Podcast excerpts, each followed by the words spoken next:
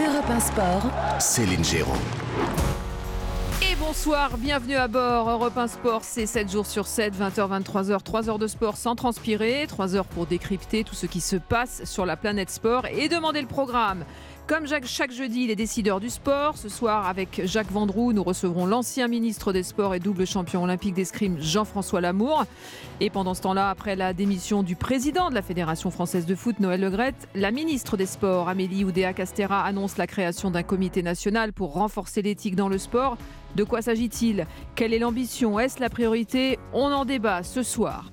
Dans la prochaine heure, nous reviendrons aussi sur la déroute de l'O M hier soir en Coupe de France face à Annecy, club de Ligue deux. Alors comment Marseille a pu en arriver là ?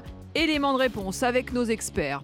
Enfin, le jeudi, vous le savez, c'est l'Omni, l'Omnisport. Nous parlerons tennis avec Novak Djokovic qui claque un record, ski de boss avec Perrine Lafont qui entre dans l'histoire et patinage de vitesse avec l'histoire d'une rescapée, Tiffany Huot-Marchand. Allez, vous avez le menu, mais qui est en cuisine pour alimenter tous ces débats ? Eh bien, Pauline Gamère, bonsoir. Bonsoir Céline, bonsoir voilà, à tous. Ben, ravi de vous accueillir. Dominique Grimaud, en grande forme. Céline, bonsoir à tous. Euh, Luc Sonor, salut Luc. Bonsoir Céline. Vous êtes bonsoir bien, vous êtes en forme ? Je vais bien, oui. Et Jimmy Algerino, euh, qui sera avec nous aussi ce soir. Salut Jimmy. Bonsoir Céline, bonsoir à tous. Allez les experts Europe un, j'espère que vous êtes bien. On est bien d'ailleurs, on est sur Europe un. Europe un, c'est parti, on attaque. Europe un Sport. Céline Géraud. Allez, comme chaque jeudi, les décideurs du sport avec Jacques Vendroux. Bonsoir Jacques Vendroux. Bonsoir. Bienvenue à bord. Merci.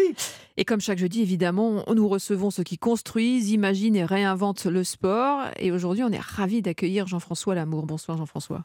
Bonsoir Céline. Bienvenue dans Europe un Sport, les décideurs du sport. Vous avez été double champion olympique au sabre, porte-drapeau de la délégation française en quatre-vingt-douze, député et ministre des Sports. Vous êtes aujourd'hui vice-président du groupe Ovalto, qui est le propriétaire de la salle Paris Défense Arena et du rugby club euh, du Rugby Racing quatre-vingt-douze. Alors quel est votre rôle précisément dans cette entité ?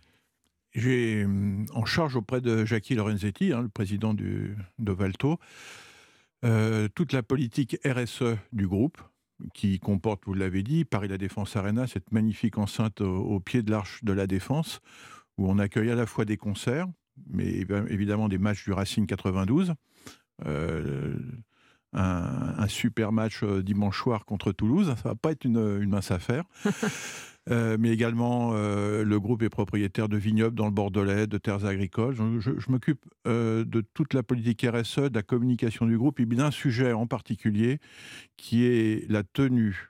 Est-ce que vous savez d'ailleurs de, de quel sport ? La natation. La natation. Oui, course, quand même. Natation, ouais, course. Ouais. C'est-à-dire on va construire deux bassins de cinquante par vingt-cinq posés sur la pelouse du stade, et euh, on accueillera les épreuves de natation olympique et paralympique et les finales de waterpolo. Ça va être un moment extraordinaire, voilà. Mais ça demande beaucoup, beaucoup, beaucoup de préparation. On y est déjà d'ailleurs là. Vous êtes aussi le, le, le trait d'union entre, entre le groupe et les pouvoirs publics. Vous veillez à aussi, que... Vous aussi, êtes en ordre voilà. de marche là, à dix-sept mois des Jeux Olympiques, vous en êtes où ? Bah, par définition, vous le savez Céline, les, les Jeux c'est un, un événement unique en son genre, donc tout le monde apprend en marchant.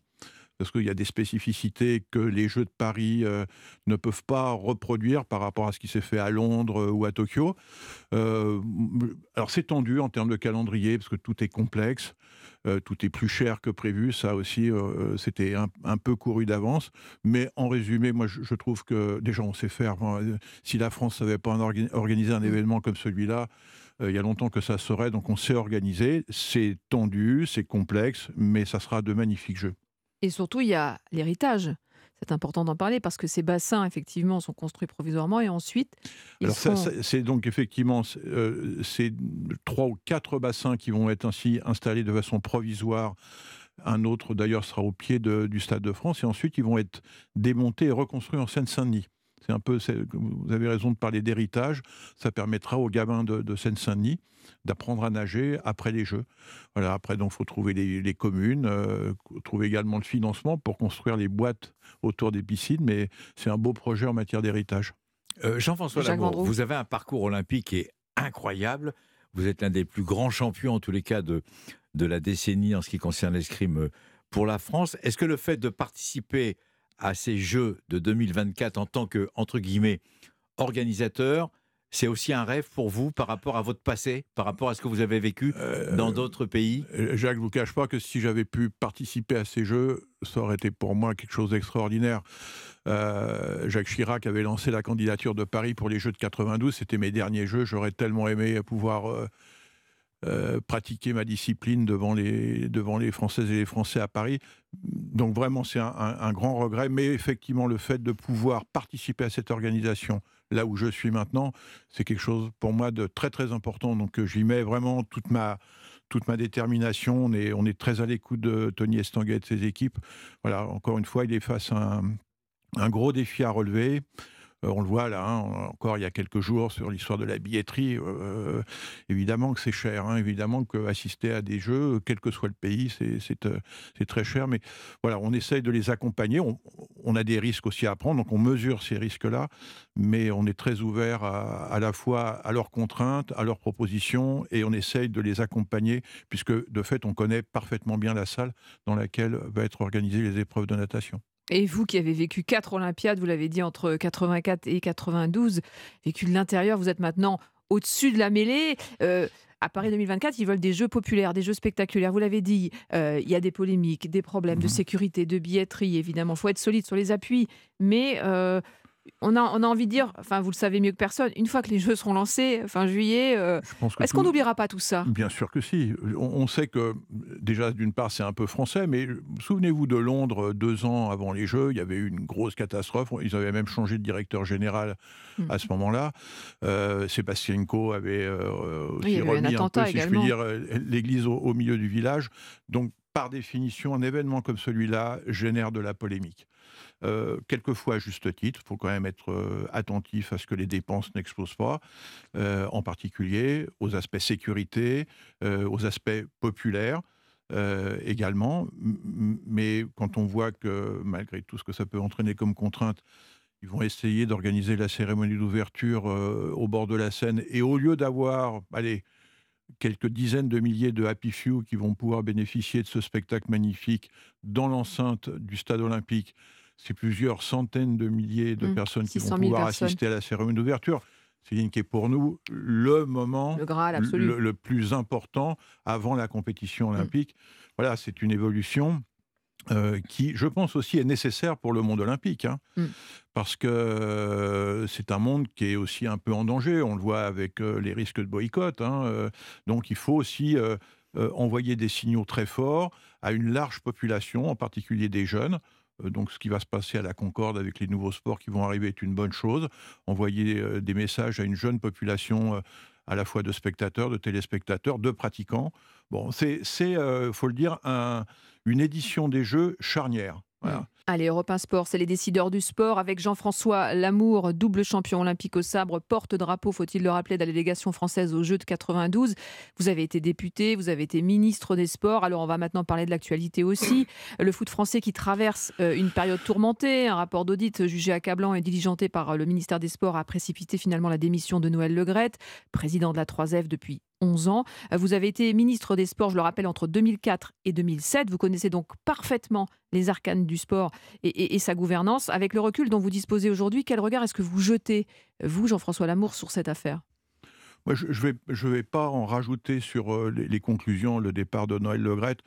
On le voit d'ailleurs, qui se transforme un peu en, en une sorte d'opposition frontale entre Noël Le Graët et, et la ministre Amélie Oudéa-Castéra, euh, avec, on le voit, peut-être des suites judiciaires. Donc je ne vais, je vais pas rentrer dans, dans ce débat. Je pense qu'il était maintenant incontournable que le, que le président Le Graët quitte le, la tête de la fédération. Ça devenait intenable, surtout pour le monde du football, hein, le monde du football euh, en, en général. On verra effectivement la, la suite. Moi, moi je, effectivement, je me pose plus la question sur les, les faiblesses de la gouvernance des fédérations. C'est-à-dire euh, et, et en particulier sur, euh, non pas finalement sur la gestion des, des clubs locaux, voire même des, des districts ou des comités régionaux, qui sont d'inégale valeur en matière de gouvernance aussi. Hein. Vous avez des personnalités, souvent d'ailleurs quasiment tout le temps, qui sont des, des bénévoles, euh, qui gèrent de, avec beaucoup d'âme et beaucoup de passion leur, leur, leur structure, mais j'allais dire un peu les corps intermédiaires. Et en particulier, euh, là pour le compte, le comité directeur et ou le COMEX, hein, parce mmh. que c'est un peu là, je, je, Le COMEX, là, aujourd'hui, il est, sauf une démission, je crois. Oui, il y en a une seule. Il, ouais. il reste entier. Jamel bon, Sandjak. Voilà. Mmh. Voilà. Et Noël Le Graët. Donc il y a déjà deux membres au moins. Deux, deux membres, oui, vous, en, vous en conviendrez, euh, qui, qui sont partis pour, pour des, des, des raisons différentes, de fait. Mmh. L'un qui ne voulait pas cautionner, l'autre qui est parti parce qu'il était dans il l'obligation de partir. Et pour le reste, le COMEX, qui de fait a validé toutes les positions du président Le Graët, est toujours là, intact. Voilà. Mmh. En tout cas, provisoirement. Euh, et pourtant, il porte une part de la responsabilité de la situation dans laquelle se trouve le, le football. Donc il y a, à l'évidence, une question qu'il faut se poser. Est-ce que le COMEX est simplement une chambre d'enregistrement des décisions prises par le président de la fédération, ou est-ce qu'il a sa capacité à agir, hein, à agir contre l'avis du président quand c'est nécessaire, à essayer de réguler des excès quand ils existent, et, et ça veut donc dire que la composition du COMEX est certainement peut-être à revoir. C'est-à-dire que là où on a un COMEX qui est assez monolithique, avec une très large majorité issue des rangs de la liste portée par Noël Le Graët, peut-être faut-il apporter plus d'opposition. On parle du football, c'est un peu similaire pour le rugby. Oui, voilà. Il y a à peu près la même, euh, c'est, c'est, le même principe. On, on a vu au rugby euh, une autre forme de, entre guillemets, résistance au changement, qui est la constitution, semble-t-il, d'un bureau spécifique euh, après, le départ de, après le départ de Bernard Laporte.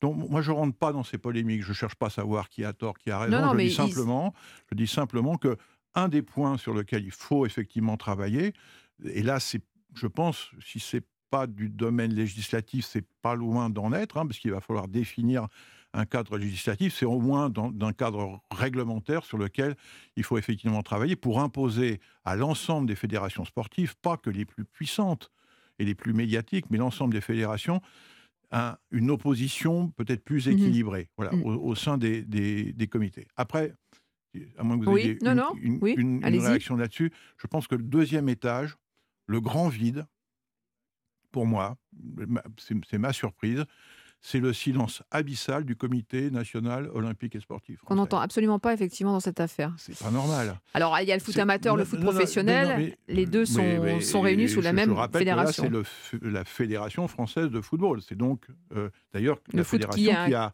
un représentant, euh, si ce n'est au comité, mmh. euh, au conseil d'administration du, du C N E S F, en tout cas.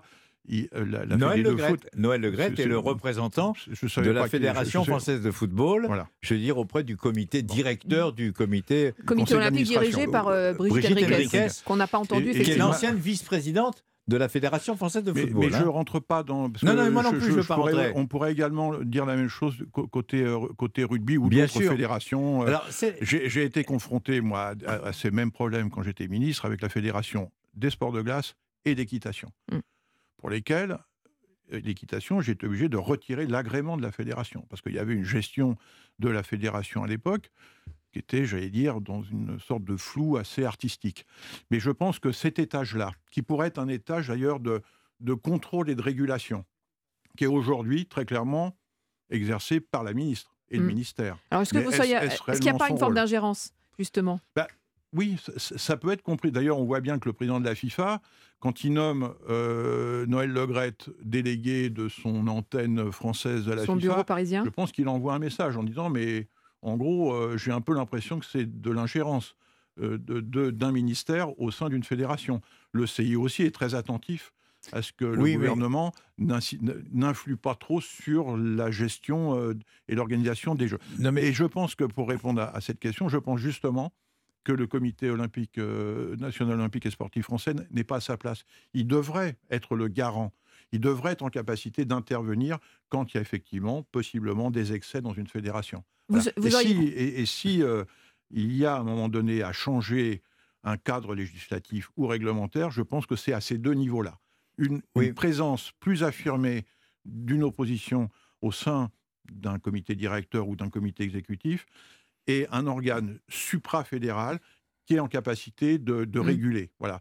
Par exemple, de, de, de déléguer euh, un, un expert ou un observateur capable de dire si ou non la fédération ouais. est face à des excès. Mais quand même, un président de fédération qui attaque une ministre pour diffamation, c'est quand même une première. En tout cas, c'est, euh, c'est quelque chose bah, qui est suffisamment je, rare. Je, je sais pas, oui, c'est son avocat qui a dit oui, ça, c'est ça. Oui, oui bah, évidemment. Oui, ça non, vous mais là, là, je pense qu'on est plus... Euh, comment vous dire, on est plus dans un règlement de, de compte, vous voyez, entre deux personnes. Voilà, c'est plus d'ailleurs le président de la Fédé qui, euh, de fait, qui, qui engage cette action.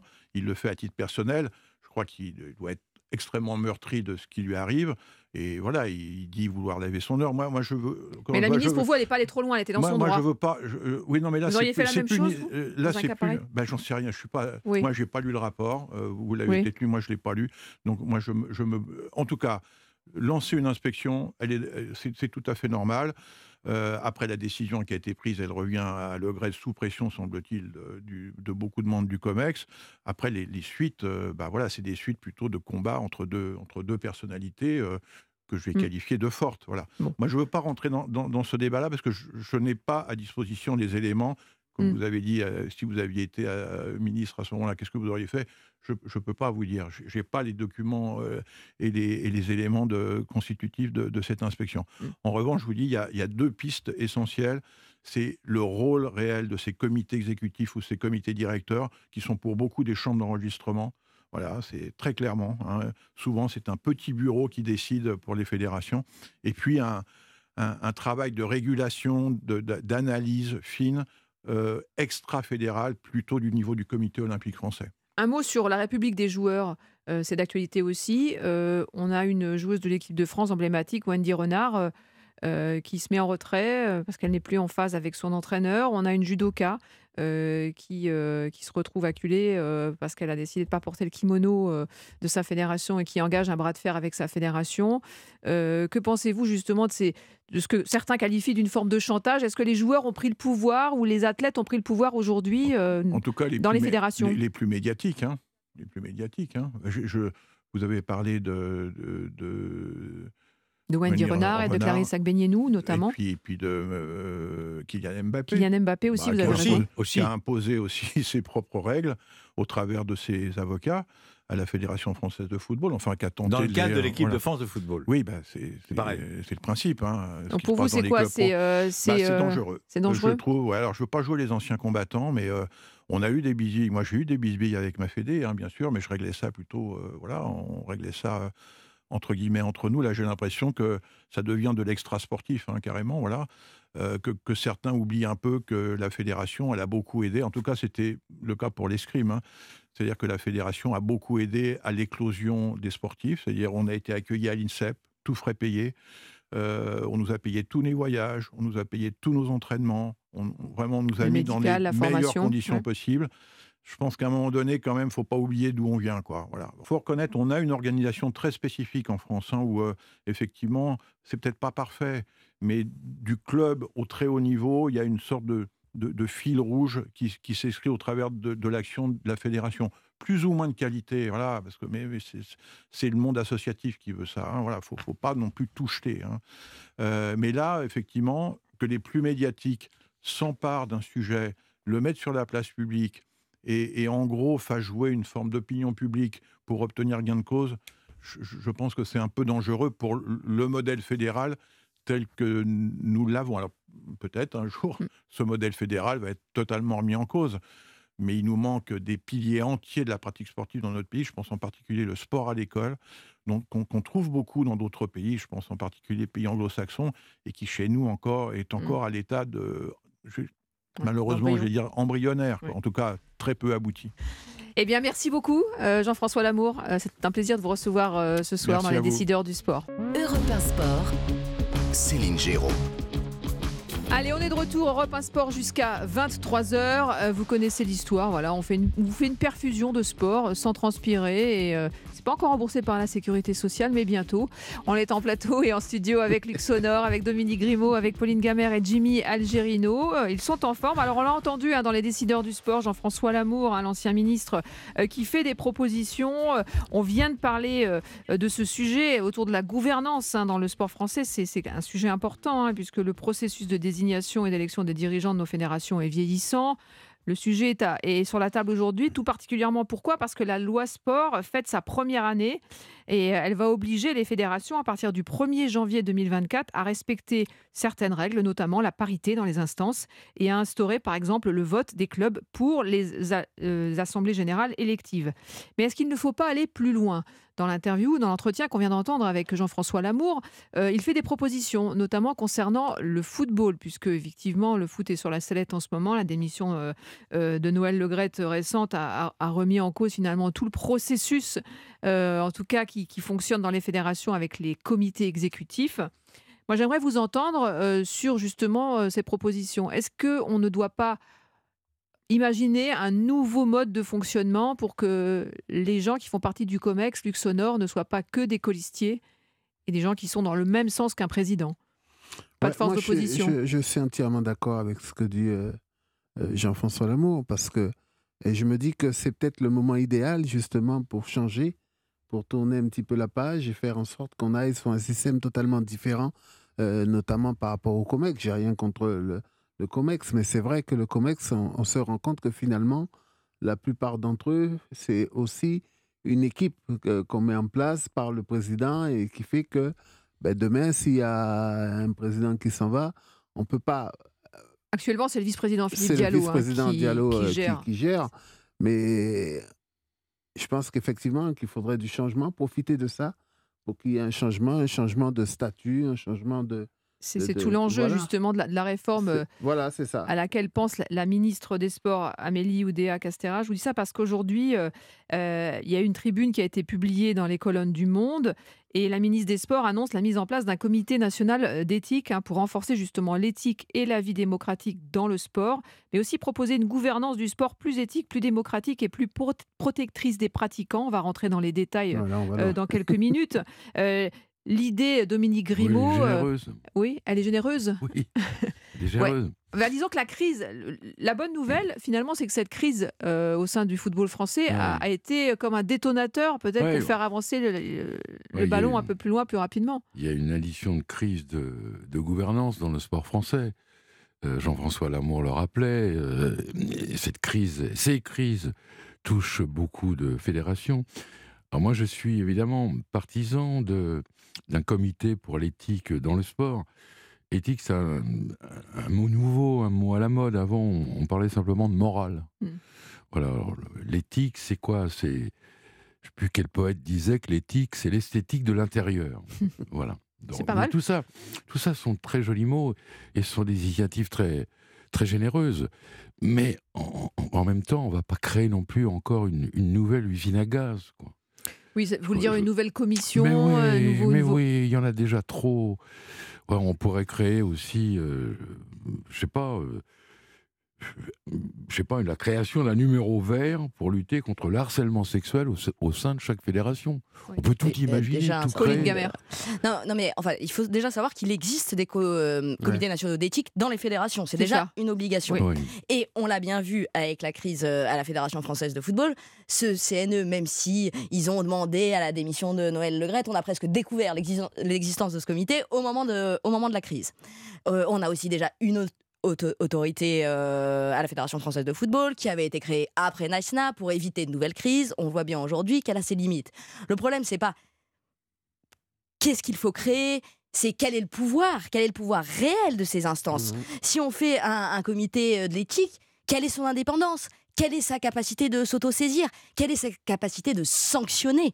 Je vous donne bien une sûr. information, ce comité sera composé de personnel de personnalités quali- qualifiées, incontestables, venant de tous les horizons, dont l'expérience et la complémentarité des regards permettront d'avoir le recul nécessaire et l'ambition de réforme dont nous avons besoin. C'est ce qu'elle a dit, la ministre. Alors, très bien, parce qu'en effet, qui sera là ? Mais est-ce qu'on est sur des bénévoles ? Est-ce qu'on est sur de l'entre-soi ? Oui. Est-ce qu'il y aura un budget pour Tout ce comité là. Est-ce qu'il y aura une véritable indépendance ? Aujourd'hui, on le voit bien, il existe des instances, mais elles ne fonctionnent pas. Et on peut même parler du COMEX. Est-ce, que, est-ce qu'il fonctionne, le COMEX ? Alors, ils ont été euh, très euh, agacés de se faire représenter comme une chambre d'enregistrement.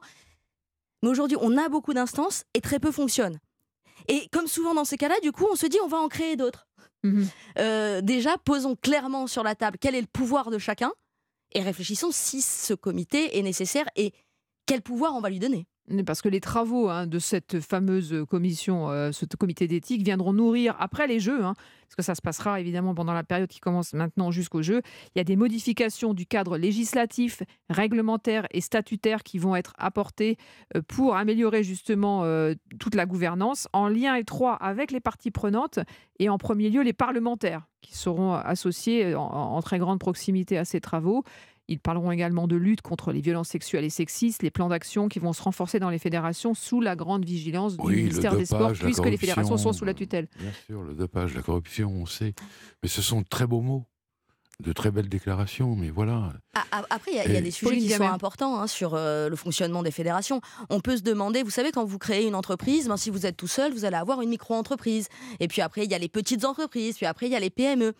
Le modèle législatif de toutes les fédérations, que ce soit une fédération euh, avec deux cent mille licenciés ou une fédération avec deux millions de licenciés, que ce soit une fédération avec deux millions de budget ou une fédération avec trois cents millions de budget, ce sont les mêmes textes. Et là, il y a quand même une réflexion euh, de fond, à, à, à mener. Et en effet, c'est ce que je crois deviner entre les lignes, oui. hein, quand on parle du volet législatif, des parlementaires, il faut quand même s'interro- s'interroger, parce que c'est ça un contre-pouvoir. Si une mic- micro-entreprise était gérée de la même manière qu'une P M E, si c'était les mêmes textes, eh ben, il y aurait certainement aussi des dérives. Mmh. Donc il faut quand même penser que le sport a évolué et que toutes les associations ne se ressemblent pas. Ce modèle associatif doit évoluer avec l'évolution économique. Et on le voit aussi dans les clubs de football. On le sait, Dominique, tu le sais aussi très bien, le problème qu'il y a entre les S A S P et les associations au sein des clubs. Aujourd'hui, quand on est des véritables P M E, que ce soit un certain nombre de grosses fédérations, que ce soit un certain nombre de clubs, le modèle associatif doit être adapté mm-hmm. pour créer des vrais contre-pouvoirs. Et ça, je pense qu'on a un vrai sujet, qui est au-delà de l'éthique hein, d'ailleurs, qui a un vrai sujet législatif pour faire évoluer le mode de fonctionnement du sport français. Allez, vingt heures trente-deux, Europe un, c'est Europe un Sport, bien sûr, jusqu'à vingt-trois heures. On, on parle de la gouvernance du sport français, euh, suite à l'entretien que nous avons eu avec Jean-François Lamour, l'ancien ministre des Sports, qui fait des propositions, hein, qui propose évidemment de réformer hein, complètement la législation, le cadre, la gouvernance de nos institutions, des fédérations. Euh, Jimmy Algerino, vo- votre, votre avis, est-ce que selon vous, le, le modèle euh, du COMEX, euh, du comité exécutif des fédérations tel qu'on le connaît aujourd'hui, euh, est démodé, a vieilli, doit changer ? Écoutez, euh, Céline, moi je moi, je, enfin, moi, je, je me permettrai pas d'avoir une... Enfin, de, de, de, de, de jeter l'opprobre par rapport à, à ce qui est en train de se passer, euh, bon, dans au-delà les fédés, de la crise, mais en particulier hein. pour le, le... Là, là, on est vraiment oui, oui, sur mais... le fond, c'est-à-dire sur le, le, le fait que, que le comité exécutif donc, euh, euh, dont, dont a démissionné euh, Noël Le Graët, euh, le successeur sera forcément issu de ce comité exécutif, puisque le président, le prochain, euh, euh, doit faire partie de ce comité exécutif pour pouvoir euh, lui succéder. Donc euh, on est dans un entre-soi qui peut, à, la, à un moment donné, euh, générer euh, une crise comme celle qu'on vit aujourd'hui. Oui, mais qui peut, mais c'est euh, l'eau par exemple, c'est pas, ça peut être quelqu'un de bien qui peut avoir des idées, même si c'est euh, un proche ou si euh, c'est euh, Noël Le Graët qui l'a, qui, qui l'a amené, parce qu'effectivement il y avait, il y avait toute une équipe. Moi, je pense que déjà, que ça soit au niveau des fédés, enfin euh, en général, déjà il faut faire respecter, euh, parce qu'il y a des, il y a, il y a des devoirs aussi de la part des, des, des gens qui sont mmh. euh, dans, dans les fédérations. C'est vrai que des fois, on peut avoir la, la sensation qu'ils sont là.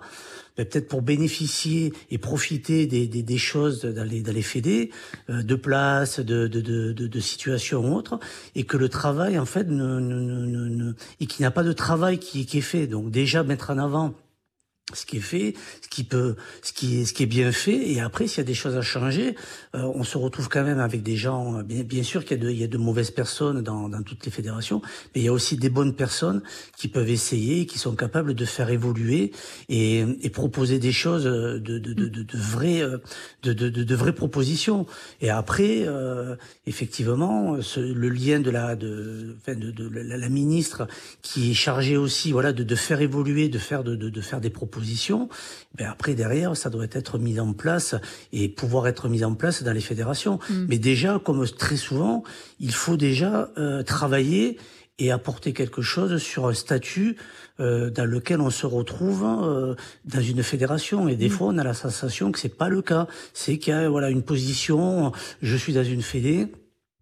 je suis secrétaire ou autre, bon, je prends cet exemple-là, mais il n'y a pas réellement euh, mm. euh, une, une, une vraie, euh, un vrai travail, enfin, de, de vraies propositions pour faire évoluer la, la fédération, en, en l'occurrence oui. le, le football, et proposer des, des, des choses utiles, quoi, tout simplement. Jean-François Lamour parlait d'ailleurs de résistance au changement quand il évoquait justement ce, ce comité exécutif euh, composé de, de colistiers ou de personnes proches du président élu, en l'occurrence sortant, enfin euh, partant, même démissionnant. Euh, Noël Le Graët, euh, cette résistance au changement, euh, voilà, elle est, elle est, elle est compliquée à faire bouger. Là, il y a une, euh, il faut, il faut que ça bouge, quoi, justement. Ah, c'est difficile de changer l'habitude, hein, vous savez. Quand on y a pris goût, quand on a toujours évolué comme ça, c'est très difficile de changer. Mais oui, parce que, que hier, on a, Jérôme Papin disait, effectivement, à juste titre, que la, la, la fin.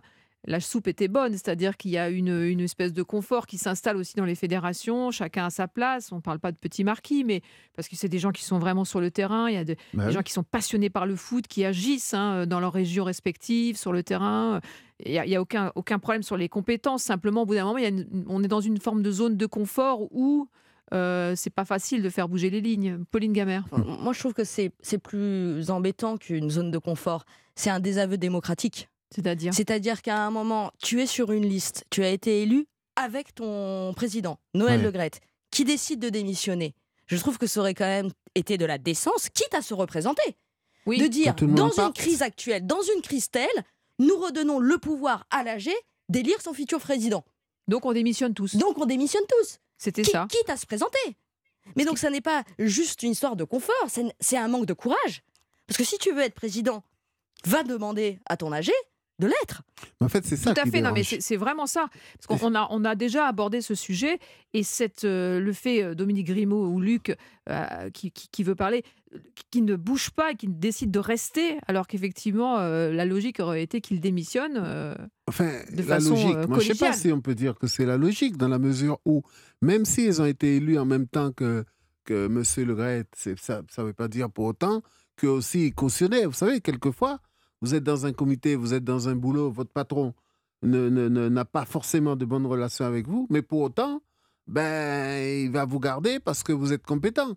Et là, oui, mais non, c'est il, pas une entreprise, c'est une fédération. Oui, c'est une fédération. C'est les élus, mais... c'est pas les salariés. Non, mais je donne, je, donne, je donne juste comme ça. Oui, vous avez raison, c'est, c'est un bon exemple. Mais, mais, mais, mais pour moi, les, je ne vois pas pourquoi tous ceux qui travaillaient avec lui, tous ceux qui étaient dans le COMEX, euh, doivent partir. Il y a sûrement des bons là-dedans. Il y a pas... Oui, mais tu, tu, ce que dit Pauline en, en substance, ouais, c'est qu'on démissionne pour, dit, euh, pour prendre acte de la décision que, et qu'il y a un modèle. Réélire, qui... mais, mais, mais, mais dans la plupart des temps, c'est, c'est quelqu'un d'autre qui va venir et ça ne veut pas dire qu'il va être réélu. Ah, donc, il, donc ça veut dire qu'il n'aurait pas le soutien et donc il ne se présente pas pour garder le pouvoir. Voilà.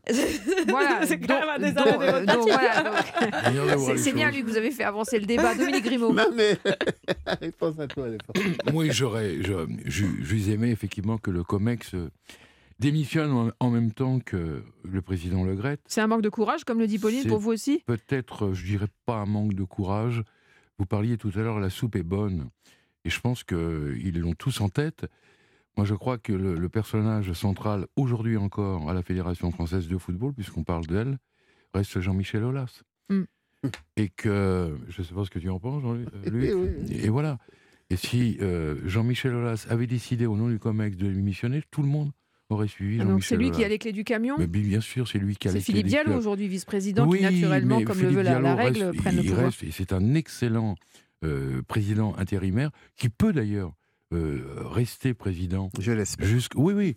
D'ailleurs, on, ça, on se, ça se ressent sommes... aussi avec Corinne Diacre, puisque c'est lui qui est dans la commission, qui doit statuer, diagnostiquer, bien euh, sûr, avec Laura Georges, avec Aline Riera et Marc Keller le neuf mars. Il vraiment que celui qui a les clés du camion, comme, comme vous dites, oui, ça reste Jean-Michel Aulas. Et c'est lui qui guidera, me semble-t-il, mais je peux me tromper, la politique à venir. Voilà qui doit rassurer Corinne Diacre. Voilà, effectivement, vous avez on raison, verra. Pauline Damer, parce on que c'est, c'est l'autre sujet. On fait une petite digression. Corinne Diacre, dans le, dans le, le, le, le, le, l'avenir, enfin, ouais. sera, sera, sera décidé le neuf mars prochain, puisque la Commission a demandé du temps pour pouvoir diagnostiquer euh, le, la révolte des joueuses, la, la, oui. la rébellion organisée par Wendy Renard, notamment. Mmh. Capitaine de l'Olympique Lyonnais. Capitaine de l'Olympique Lyonnais, faut-il le rappeler. Euh, voilà. Le club de Jean-Michel Aulas, voilà. Donc, c'est, c'est, c'est, c'est cet entre-soi dont on parlait au voilà. début, et que mmh. dénonçait aussi Jean-François Lamour tout à l'heure, en parlant de résistance au changement, ou de chambre d'enregistrement, euh, pour parler du COMEX. Euh, les mots sont, sont, sont durs, mais c'est, mais c'est la vérité, Pauline. On, est dans un, on, on arrive en butée, finalement. Est-ce que l'affaire Le Graët n'a pas, n'a pas montré que ce, que ce système était arrivé au bout de son histoire ?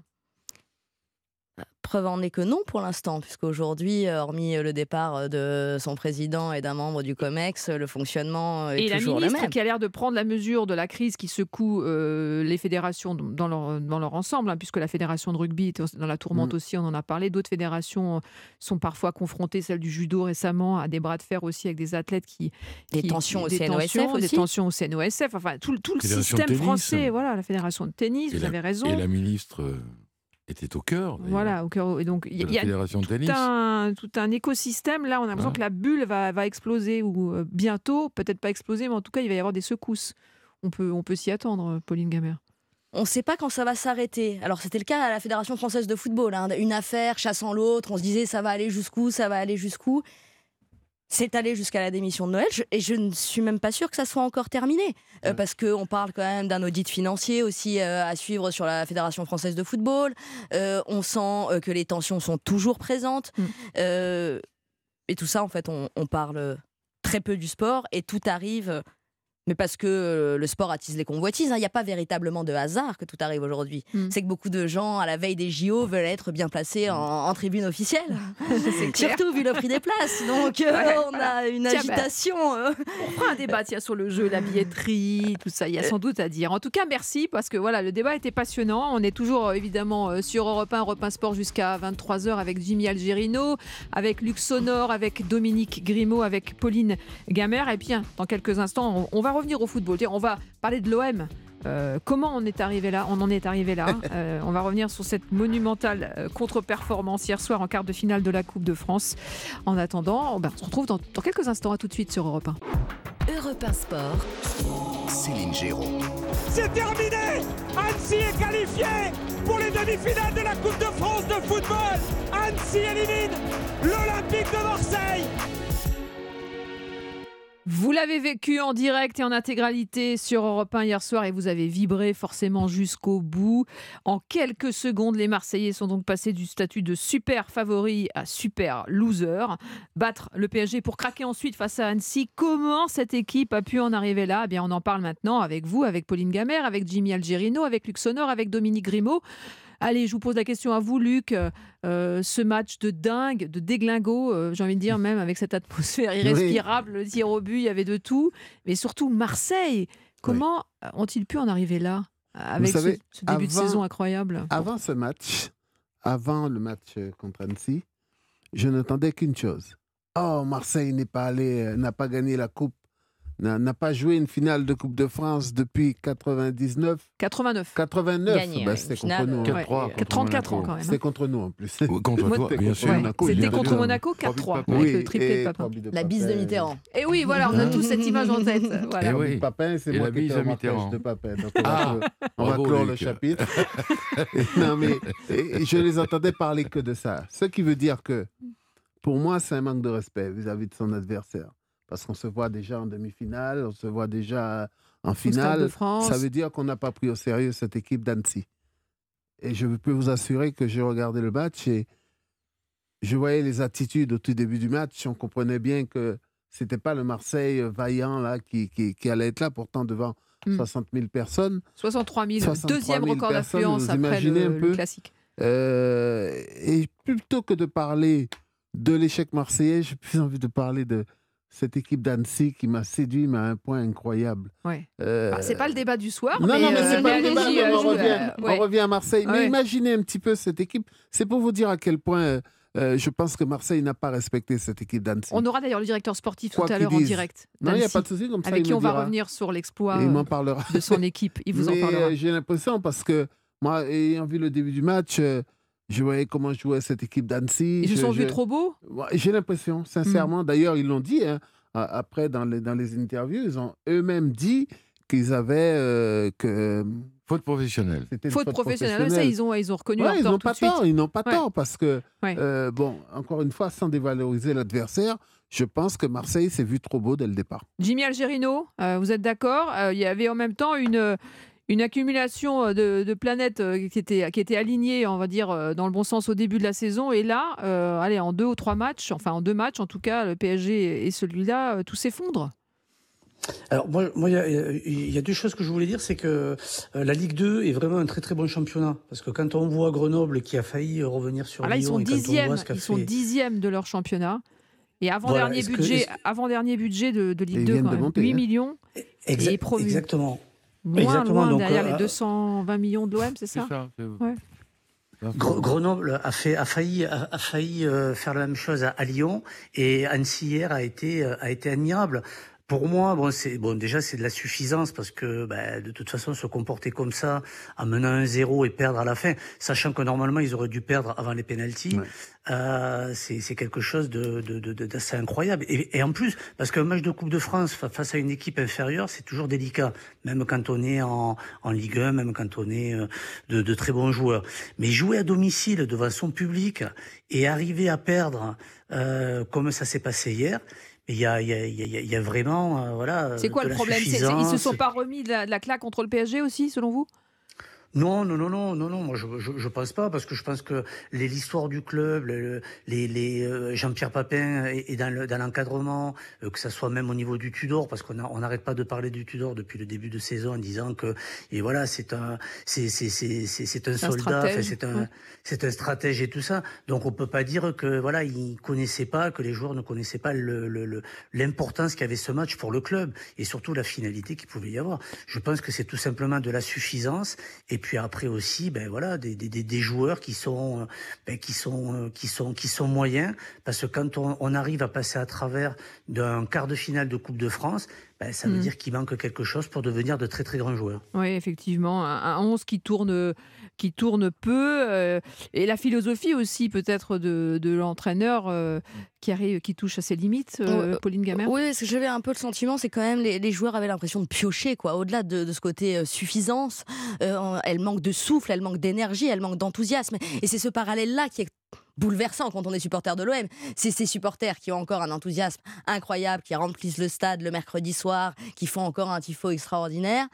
Et en fait, ça transcende l'équipe adverse. Et la réalité, c'est ça. C'est il y a que... quoi ? Il n'y a pas de fond de jeu pour vous ? ça, ça, ça, Quand vous dites que ça pioche, c'est quoi ? c'est euh... ça, ça pioche, parce qu'ils le disent, hein, que c'est un, un entraîneur très exigeant, qui fait beaucoup travailler. Mbemba le disait encore en conférence de presse avant. Euh, je Mais pense sa après... philosophie exigeante, épuisante, elle n'a pas... Euh... Elle leur a coûté cher hier soir, du coup ils arrivent un peu. On, on va le voir sur les matchs qui suivent. Est-ce que c'est un acte de suffisance sur ce match-là, ou est-ce que cette équipe, parce qu'on arrive en février, parce qu'il y a la, les trois quarts de la saison qui sont passés, qui va commencer à piocher plus difficilement. Euh, moi, je, je, je crains que ça ne soit pas euh, un problème ponctuel. J'ai l'impression que cette équipe... Elle a marché sur l'eau pendant un certain temps, et elle va commencer à connaître ses difficultés. Elle n'a pas eu encore beaucoup de crises. Et, et les joueurs il... se sont plaints d'ailleurs hein, des méthodes ouais. très physiques de l'entraîneur Igor Tudor. On finit toujours par se plaindre à un moment de l'entraîneur, ça les joueurs. Après, je pense qu'il y a une autre problématique aussi. C'est euh, parce qu'il faut euh, la question de la Coupe de France, c'est quand même assez euh, choquant qu'une équipe comme l'O M n'ait plus gagné la Coupe de France depuis euh, dix-neuf cent quatre-vingt-neuf. Et... Ne, ne, n'ait plus été en finale. Si ils ont fait une finale, euh, ils ont ouais, fait non, une finale. Contre Sochaux, ils ont fait une finale contre euh, le Paris Saint-Germain. Il y a eu de, de, de, d'autres Absolument. finales depuis. Mm-hmm. Mais euh, tu es dans un club où on t'ancre tellement profondément dans la tête qu'il est vital pour la survie de ce club d'être qualifié pour la Ligue des Champions, d'être mm. juste qualifié pour la Ligue des Champions. Oui, que on ne parle pas, même pas de la Ligue Europa, on, là. C'est juste la Ligue des Champions. Il faut hein. se qualifier pour la Ligue des Champions, parce qu'il faut les quarante millions nécessaires oui. pour essayer de, que le trou soit le moins fort possible en fin de saison. C'est que ce discours-là, qui doit être répété de manière euh, fréquente aux joueurs, vient insidieusement t'habiter en disant « Bon, de toute façon, le job, c'est de se qualifier pour la Ligue des Champions. Ouais. » Et ben, la Coupe de France, c'est peut-être... Alors oui, on se réveille quand on arrive en quart, en demi, mais c'est peut-être pas aussi prioritaire que ça, parce qu'il n'y a pas de raison qu'une équipe comme l'O M n'ait pas gagné la Coupe de France depuis mille neuf cent quatre-vingt-neuf. Mm-hmm. Ouais, mais là, là, là, je suis moins d'accord, par contre, là-dessus, par rapport à ce raisonnement. Parce que si on dit qu'effectivement, il faut aller absolument jouer la Ligue des Champions, le... le, le, le... Aujourd'hui, Marseille, c'est vrai, ils ne sont pas trop loin de, d'obtenir deuxième, une deuxième mais... place. Mais pour ils... autant, si vous savez que vous avez des difficultés pour aller, moi, je prends la décision, en tout cas, moi, je suis entraîneur ou président, je dis, ben, la moindre des Coupes d'Europe, je vais déjà essayer de la prendre. L'essentiel, c'est déjà de faire une Coupe d'Europe. Ouais. Et Marseille avait possibilité, en allant non, en finale oui. de la oui. Coupe de France... Euh, pourquoi pas d'aller faire une Coupe d'Europe et de la gagner. Oui, mais c'est pas économiquement, c'est, c'est, c'est quand pas, même plus court. Non, économiquement peut-être. Ouais. Mais Dominique au niveau des, des, des artistes, des joueurs, bon. Selon vous, co- euh, comment est-ce que l'O M en est arrivé là ? La première raison, on a parlé de la suffisance, la... on a parlé de. Contrairement à ce que dit euh, Jimmy, je, je, je pense que la défaite, l'échec très large euh, face au P S G dimanche dernier a fait, a causé des dégâts considérables. Une rupture, selon vous ? Absolument. Tant moralement, psychologiquement. Moi, j'ai senti hier une équipe à bout de souffle, à bout d'arguments, euh, physiquement vraiment entamée, et je suis sûr que mentalement aussi. Euh, on louait, après le match, l'attitude du public du Vélodrome, qui, contrairement aux années précédentes, s'est tenu, mais formidablement bien. Oui, c'est vrai qu'ils n'ont pas, il y a plus de débordements. C'est extraordinaire, soixante-deux mille spectateurs, qui n'ont pas bougé une oreille. On n'était pas en file une semaine avant. Qui, bon, eux, les, oui. les Copites, les supporters des Reds, ils applaudissaient le Real. On n'en est pas là encore à Marseille. Mm. Mais moi, je m'attendais quand même à une espèce de, de, de gronde oui. dans les tribunes, surtout dans les virages. Là, pas du tout. Et pour avoir eu quelques amis marseillais au téléphone, tous me disaient, il y a encore quarante-huit heures, c'est extraordinaire. On n'a pas vu une telle sérénité se dégager dans ce club depuis des années et des années.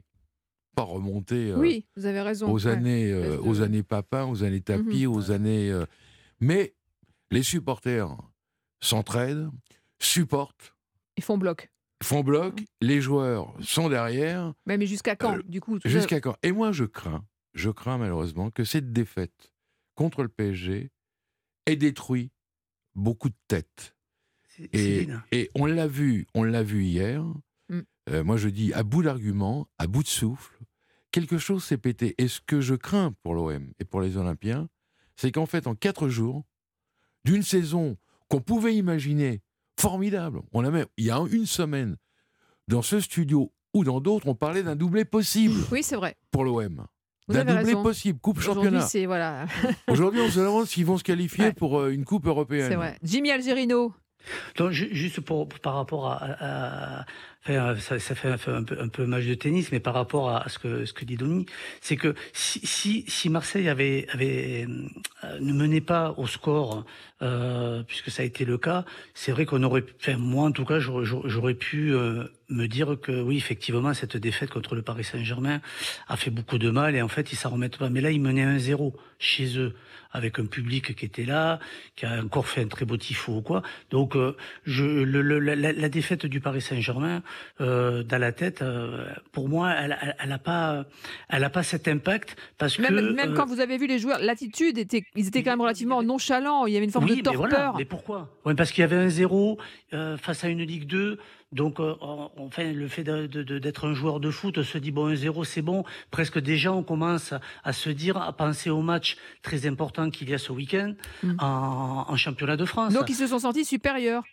Ah ben, pour moi, en tout cas, oui, parce que s'ils avaient couru derrière le score en essayant de revenir au score, parce que c'était compliqué, parce qu'ils étaient à la rue ou quoi, même dans le fait de piocher physiquement, mais ils menaient un zéro et après ils géraient plus ou moins le match. Sauf que je pense que les joueurs et l'équipe du, de, de, de l'Olympique de Marseille n'est pas capable de, de, d'être, d'être en autogestion, euh, parce que depuis le début de la saison, ils sont à fond du début jusqu'à la fin, en plus sur des matchs souvent à haute intensité, et qui ne peuvent pas, euh, même face à une Ligue deux, ben jouer tranquillement parce qu'il n'y a peut-être pas des joueurs et des tauliers qui sont capables de gérer et de pouvoir le faire parce que ben, ils ont l'expérience, ils ont, ils ont tout. Et puis surtout, c'est que euh, pas se permettre de pouvoir euh, penser au match du, de, du samedi ou de dimanche en, en championnat. Et euh, au, au bout mmh. de même pas une heure de jeu, c'est, enfin, c'est déjà c'est, c'est pas respecter le football. Et puis je pense qu'il y a quand même pas mal de joueurs à Marseille qui ont pas un niveau euh, extraordinaire, qui peuvent où ils peuvent se permettre d'avoir cette, cette attitude-là. Mmh. Et on a l'impression, Pauline Gamère, que cette euh, que cette euh, cette équipe d'Annecy a, per... ça, ça a joué comme un révélateur pour tout, voir tous les défauts euh, que peut avoir cette équipe. Euh... Euh, pour les raisons qu'on vient d'évoquer, mais comme si c'était une espèce de voilà de révélateur quoi. De... C'est vrai, c'est vrai que euh, on passe. Euh... Et d'ailleurs, ce, l'enthousiasme autour de l'O M, on a beaucoup parlé aussi au mercato hivernal, on a dit que Pablo Longoria avait fait un recrutement exceptionnel, avait été très actif. Euh, c'est, c'est, c'est de là que vient un enthousiasme débordant, la signature de Vitinha, la signature de Oani. On s'est dit, oulala, il va se passer quelque chose à l'O M. Euh, et comme à chaque fois, qu'on se dit que peut-être il va se passer quelque chose à l'O M, que en effet peut-être qu'ils peuvent jouer le doublé, que peut-être ils peuvent prétendre à aller chercher le P S G. Et bien qu'est-ce qui se passe ? Et c'est répétitif, vous le demanderez à tous les supporters de l'O M, à chaque fois qu'ils se mettent à rêver, ils prennent un coup sur la tête. Voilà. Et donc là, le scénario s'est répété quoi. Comme à chaque fois. Comme à chaque fois. Ah oui. Allez, on reparlera évidemment de cette équipe de Marseille. On suivra leur aventure en championnat. On rappelle hein, qu'ils vont aller jouer à Rennes. Euh, donc, euh, ça va être un gros match. En attendant, évidemment, si vous aimez Europe un, vous, vous connaissez la libre antenne. Hein. Euh, l'écoute bienveillante d'Olivier Delacroix. Euh, vous pouvez lui confier vos questionnements, vos doutes. Un moment d'échange en toute liberté, sans jugement ni tabou. Alors, si vous souhaitez témoigner et partager votre expérience, laissez vos coordonnées au trente-neuf vingt et un. Europe un vous rappellera. Vous pouvez retrouver la libre antenne d'Olivier Delacroix en intégralité sur europe un point f r et l'appli Europe un. Europe un Sport. Céline Géraud. Allez, vingt et une heures une, on est ensemble jusqu'à vingt-trois heures, Europe un Sport. Vous connaissez l'histoire, on est avec des experts. Ce soir, c'est Lux Sonor, Dominique Grimaud, Jimmy Algerino et Pauline Gamère. On débat des sujets qui font l'actualité. Alors, dans l'heure qui arrive, on sera avec Perrine Lafont, qui vient de décrocher deux titres de championne du monde de ski de boss et qui entre dans l'histoire. On va vous donner le tirage au sort. Tiens, de la Coupe de France, ça y est, on l'a. C'est Nantes, ah. Lyon oh. et Annecy-Toulouse. Ah, oh, Dominique Grimaud. Ah, j'aurais aimé une revanche Nantes-Lyon, cinquante ans après, voilà. soixante-treize au voilà. Parc des Princes. Ah non, moi je trouve ça bien. Et bah, ce sera une demi-finale. Victoire, euh, moi, avec j'aime bien qu'il y ait un petit club en finale. Moi. Ah, ah voilà. oui, bah, Toulouse, c'est pas un petit club. Ah, Annecy-Toulouse, c'est, c'est, c'est non, dur. Hein. Ah, tu veux dire ah, oui. Un petit club. Ah, non, il faut de l'A D N, quoi. Oh là là. Ah, vous m'attaquez tout de suite, là. Oui. Oh, j'avais... Pauline, ce tirage bien, sympa. Ouais, euh, ouais. Ça, ça va encore euh, ça... décevoir les supporters marseillais qui se seraient dit qu'ils accueillaient euh, encore au Vélodrome en demi-finale. Mais euh, non, non, c'est bien. Moi, Toulouse, je... c'est une très belle équipe qui joue très bien au foot, qui marque beaucoup de buts. C'est vrai. Euh, on va, on va avoir des choses intéressantes. Jimmy, un petit mot sur, sur le tirage.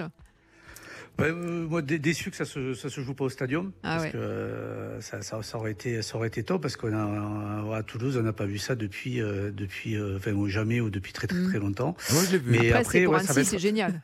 Ça va être compliqué, voilà, parce qu'Annecy, vraiment, avec, avec ce qu'ils ont fait, ça va être, ça va être très compliqué. Eh ben, on sera d'ailleurs avec le directeur sportif tout à l'heure euh, du F C Annecy en direct dans la deuxième partie de, de l'émission. En attendant, tiens, on va parler de cette information euh, qui a été dévoilée par euh, nos confrères du journal L'Équipe. Le Stade de France pourrait, c'est ouais. une rumeur, hein, être acheté par la FIFA. Alors, info ou intox, quel avenir pour ce stade qui est un gouffre financier ?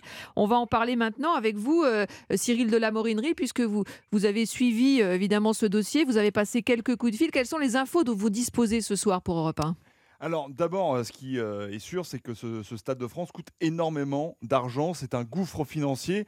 On a calculé à plus de huit cents millions d'euros eh bien, tout l'argent qui a été englouti pour faire fonctionner ce stade. Donc c'est un vrai problème et euh, l'État a l'intention de, d'agir puisque euh, vous savez que le, le bail euh, se termine en deux mille vingt-cinq, une concession qui a été euh, donc euh, donnée à Vinci et à un Bouygues, euh, donc ce, ce consortium. Et euh, à partir de deux mille vingt-cinq, euh, de, après le trente juin deux mille vingt-cinq, il sera possible mmh. donc d'avoir un nouveau euh, propriétaire. Euh, L'État pourrait donc vendre euh, ce Stade de France. Est-ce que ce sera la FIFA ? Alors justement, première information, j'ai appelé la FIFA pour D'accord. savoir si, euh, si c'est vrai. Alors la, la FIFA me dit, ce sont des rumeurs, il n'y a rien. Deuxième information, est-ce que le président de la République Emmanuel Macron et le président de l'instance internationale Gianni Infantino se sont bien rencontrés à l'Élysée et en ont parlé le quinze février dernier lors de leur dernière entrevue ? Alors oui, ils se sont rencontrés. Euh, n- peut-être qu'ils sont- ils en sont parlé. Moi, j'ai une, une source proche du, du président qui me dit que c'est très probable euh, que le dossier a été sur la table parce que le, le président de la République, évidemment, euh, euh, est très attentif à tous ces dossiers et notamment à l'argent public. Euh, il n'est pas question d'en d'en gaspiller. Donc, il faut trouver une, une solution et, et la solution aussi de, de faire en sorte de, de, de bien vendre, si c'est le cas, Bien sûr. le Stade de, Vence- le Stade de France. Alors, attention, hein, parce que c'est quand même un, un monument d'État, donc euh, ça sera compliqué, il faudra le, le déclasser. Euh, ce qui est euh, sûr, c'est que la, la FIFA et Gianni Infantino euh, ont mis plus d'un pied, plus d'un pied à, à Paris, hein. Ils ont un bureau, on l'a visité avec Jean-François Pérez, on a interrogé Fatma Samora. Il y a des liens qui sont importants. Vous avez entendu que Noël Le Graët euh, allait prendre la direction du bureau de Paris, même si sur Europe un, on dit attention, il a déjà des fonctions, Noël Le Graët, Mm. depuis, euh, depuis plus d'un an, ce Oui, sont des vous fonctions avez raison de le honorifiques. rappeler. Alors, que- Euh, quid du côté du Stade de France? Quelle réponse vous donne-t-il? Alors, le Stade de France ne veut pas parler. Euh, Ah, on, les a, on les a appelés euh, avec Jacques Vendroux. Ils ne veulent pas euh, s'exprimer euh, pour le moment. Euh, Il y a une source euh, proche du dossier euh, que nous avons contacté pour Europe un et qui, euh, qui nous dit qu'il n'y a jamais eu de conversation entre la FIFA et le Stade de France. Donc le FIFA n'a pas pris langue avec le Stade de France pour euh, éventulement sonder euh, euh, voilà, le- le- le- l'État ou en tout cas le Stade de France ou la ministre des Sports. Pour l'instant, il n'y a pas eu de, de- de conversation selon cette, cette source. Euh, en revanche, euh, il y aurait euh, eu, selon cette euh, source, des, euh, bien des conversations euh, informelles entre la direction du Stade de France et les dirigeants du Paris Saint-Germain, euh, et entre donc euh, l'État, et le, puisque c'est l'État qui est propriétaire, et les dirigeants du P S G qui ne sont pas du tout contents euh, de la configuration actuelle du Parc des hmm, Princes, même si, et j'en- j'entends Dominique Grimaud, euh, nous dira, je pense, Dominique, que bah, le, le Paris Saint-Germain, en tout cas les, di- les responsables qataris, en fait, n'ont pas envie d'aller au Stade de France parce que hmm. c'est pas du tout le lieu historique et que c'est le Parc des Princes et c'est la- la- la- le- vraiment ce qu'ils veulent faire les, les Qataris aujourd'hui, c'est de trouver une solution avec euh, la maire de Paris, Anne Hidalgo, euh, pour euh, rénover ce Parc des Princes. Mhm. Eh bien, merci beaucoup, Cyril, pour ces, pour ces précisions, ces informations précieuses ce soir euh, dans Europe un Sport. On va, on va évidemment euh, poursuivre la discussion euh, ici en studio avec euh, Pauline Gamère, avec Luc Sonor, Dominique Grimaud et Jimmy Algerino. Euh, la FIFA qui dément, euh, donc info ou intox, on va plutôt dire que c'est de l'intox.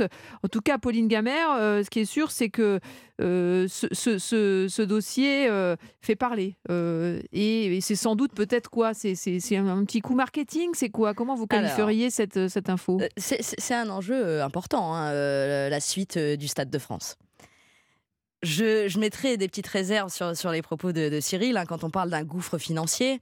Si euh, le consortium Bouygues et Vinci se repositionne sur la suite, hein, parce que Bouygues et Vinci veulent se positionner, je ne crois pas sur un rachat, mais sur une poursuite de la concession, c'est peut-être que le gouffre financier n'est pas si important. Ou en tout cas, à ma connaissance, euh, les B T P ne sont pas les entreprises les plus philanthropes Absolument. Ils font rien pour rien, c'est euh, au sûr. monde. Donc, en, en- en effet, euh, le modèle économique, il existe. Il existe d'autant plus euh, si, avec un modèle de club résident. Si le Paris Saint-Germain euh, rachetait le Stade de France, entre les matchs du Paris Saint-Germain et les concerts et quelques événements, le modèle économique existe très clairement. Et d'ailleurs, résolverait un certain nombre de soucis euh, du Paris, du Paris Saint-Germain Mais ça, sur le vaut- fair play financier. ça voudrait dire que le Stade de France passerait sous pavillon qatari. Ça, c'est une problématique qui n'est qui n'est certainement pas anodine. La question aujourd'hui à l'Élysée, et, et- et- et en effet, ça n'est pas surprenant qu'on entende une rumeur FIFA, parce que il va avoir besoin quand même de concurrence. Aujourd'hui, de déclarer Yabouille et Vinci, le Paris Saint-Germain potentiellement, mais le Paris Saint-Germain peut toujours prétendre vouloir le Stade de France pour être en position de force sur le Parc des Princes. Euh, Donc on n'a pas tant d'acteurs que ça. Et pour pouvoir négocier, il faut quand même avoir une concurrence. Donc, on, on- c'est une opération séduction en disant Bon, oh, il y a des bien sûr. candidats. Que- Qu'en pensez-vous? Parce que là, on est dans un jeu de poker menteur Le, un le peu. prix du Stade de France, euh, Pauline. six cents millions? six cents millions. Mais C'est aujourd'hui, ce je, je qu'annonce. ne crois même pas que, euh, que ça soit à l'Élysée ou à Bercy, parce que ça va être traité à Bercy, le cas de la concession euh, du Stade de France, et non pas au ministère des Sports. Je ne suis pas sûre qu'une vente, avec les problématiques euh, que peut euh, représenter une vente d'un d'un- d'un, euh, bien qui fait partie du domaine public, ou une reprise de la concession, ou un bail amphithéotique, le modèle n'est pas encore tranché à ma connaissance, hein. Mhm. Oui, effectivement. La ministre a précisé que les modalités de cette mise en concurrence seront dévoilées dans les Mm. prochains jours. Ils sont en retard par rapport à, la- effectivement, à, à l'échéancier qu'ils s'étaient fixé. Et vous avez raison de rappeler qu'il faut que d'abord qu'au préalable, le Stade de France soit déclassé du domaine public et rien ne se décidera de toute façon avant les Jeux Olympiques. Mais en Euh, gros, le Stade de France est à Luc vendre, là. Sonor. Oui. est à vendre. En tout cas, la concession bah, sera, sera, sera... Si ça démarre comme ça... arrive à terme le trente juin deux mille vingt-cinq. Après, c'est-à-dire... que va faire la fédération de rugby, oui, la ouais, fédération voilà, de foot a... Alors, c'est sûr... Noël Le Graët adorait, en tant que délégué au bureau FIFA à Paris, négocier avec Philippe Diallo le tarif de la location du Stade de France. Quelle belle pirouette. Stade de France. Dominique Grimaud, pardon. Non, il faut vraiment que, que ce Stade de France ne devienne pas un fardeau pour l'État et pour les contribuables, euh, à compter des, une fois que les Jeux Olympiques seront achevés. Jusqu'en deux mille vingt-quatre, il n'y a pas de souci. Euh, c'est après. Euh, attention à ce que le Stade de France ne devienne pas ce qui est devenu un temps le Salif de Malheur de Colombes. Souvenez-vous, c'est-à-dire un monument historique. Mm. Il ne faudrait pas que le Stade de France devienne ce qui a Alors, été Colombes. Je, je, je mets un bémol à ce que vous dites, parce que deux mille vingt-trois, euh, il est question que la plupart des, ma- enfin, des matchs qui étaient prévus de la, cou- de la Coupe du Monde de rugby Euh, ne, ne se passe peut-être pas au Stade de France, parce qu'il faut faire des travaux d'aménagement pour que, pour que les, euh, jeux. les jeux puissent avoir lieu Certes. sur une piste qui serait totalement oui, rénovée, et du coup que, ils vont préserver que, le Stade de France, qui va donc y avoir un manque à gagner colossal. Projetons-nous euh, sur demain, euh, les Jeux Olympiques se sont achevés, allez on va, on va nous, on, nous allons être positifs, ces Jeux Olympiques ont été un succès, mais est-ce que la piste d'athlétisme du Stade de France après les Jeux Olympiques, aura sa raison d'être. Moi, c'est mmh. la question que je me pose. Si les Qataris, admettons que les Qataris se positionnent, se, se positionnent, mais la piste d'athlétisme, pour eux, ça ne les intéressera absolument pas. Donc, il y aura des travaux de modernisation à effectuer. On peut partir sur un modèle aussi modulable, comme l'Arène à la Défense, où il y a, bah, on sûr. peut passer d'une piste bah, d'athlétisme à une pelouse, à une, sûr. Bien sûr. sans problème, ou une salle de spectacle, voilà. comme ça se fait. Bien sûr. Donc pour vous, ouais, ce, ce modèle, parce que le P S G, c'est quand même la piste pour l'instant la plus, la plus sérieuse, Pauline Gamère. En tout cas, c'est celle qui est le plus intéressant économiquement. Euh, un mmh. club comme le Paris Saint-Germain, euh, en effet, n'aura pas de difficulté à remplir son stade, pourra toujours organiser un certain nombre d'événements. Euh, le modèle tourne très bien avec un club oui. comme le Paris Saint-Germain.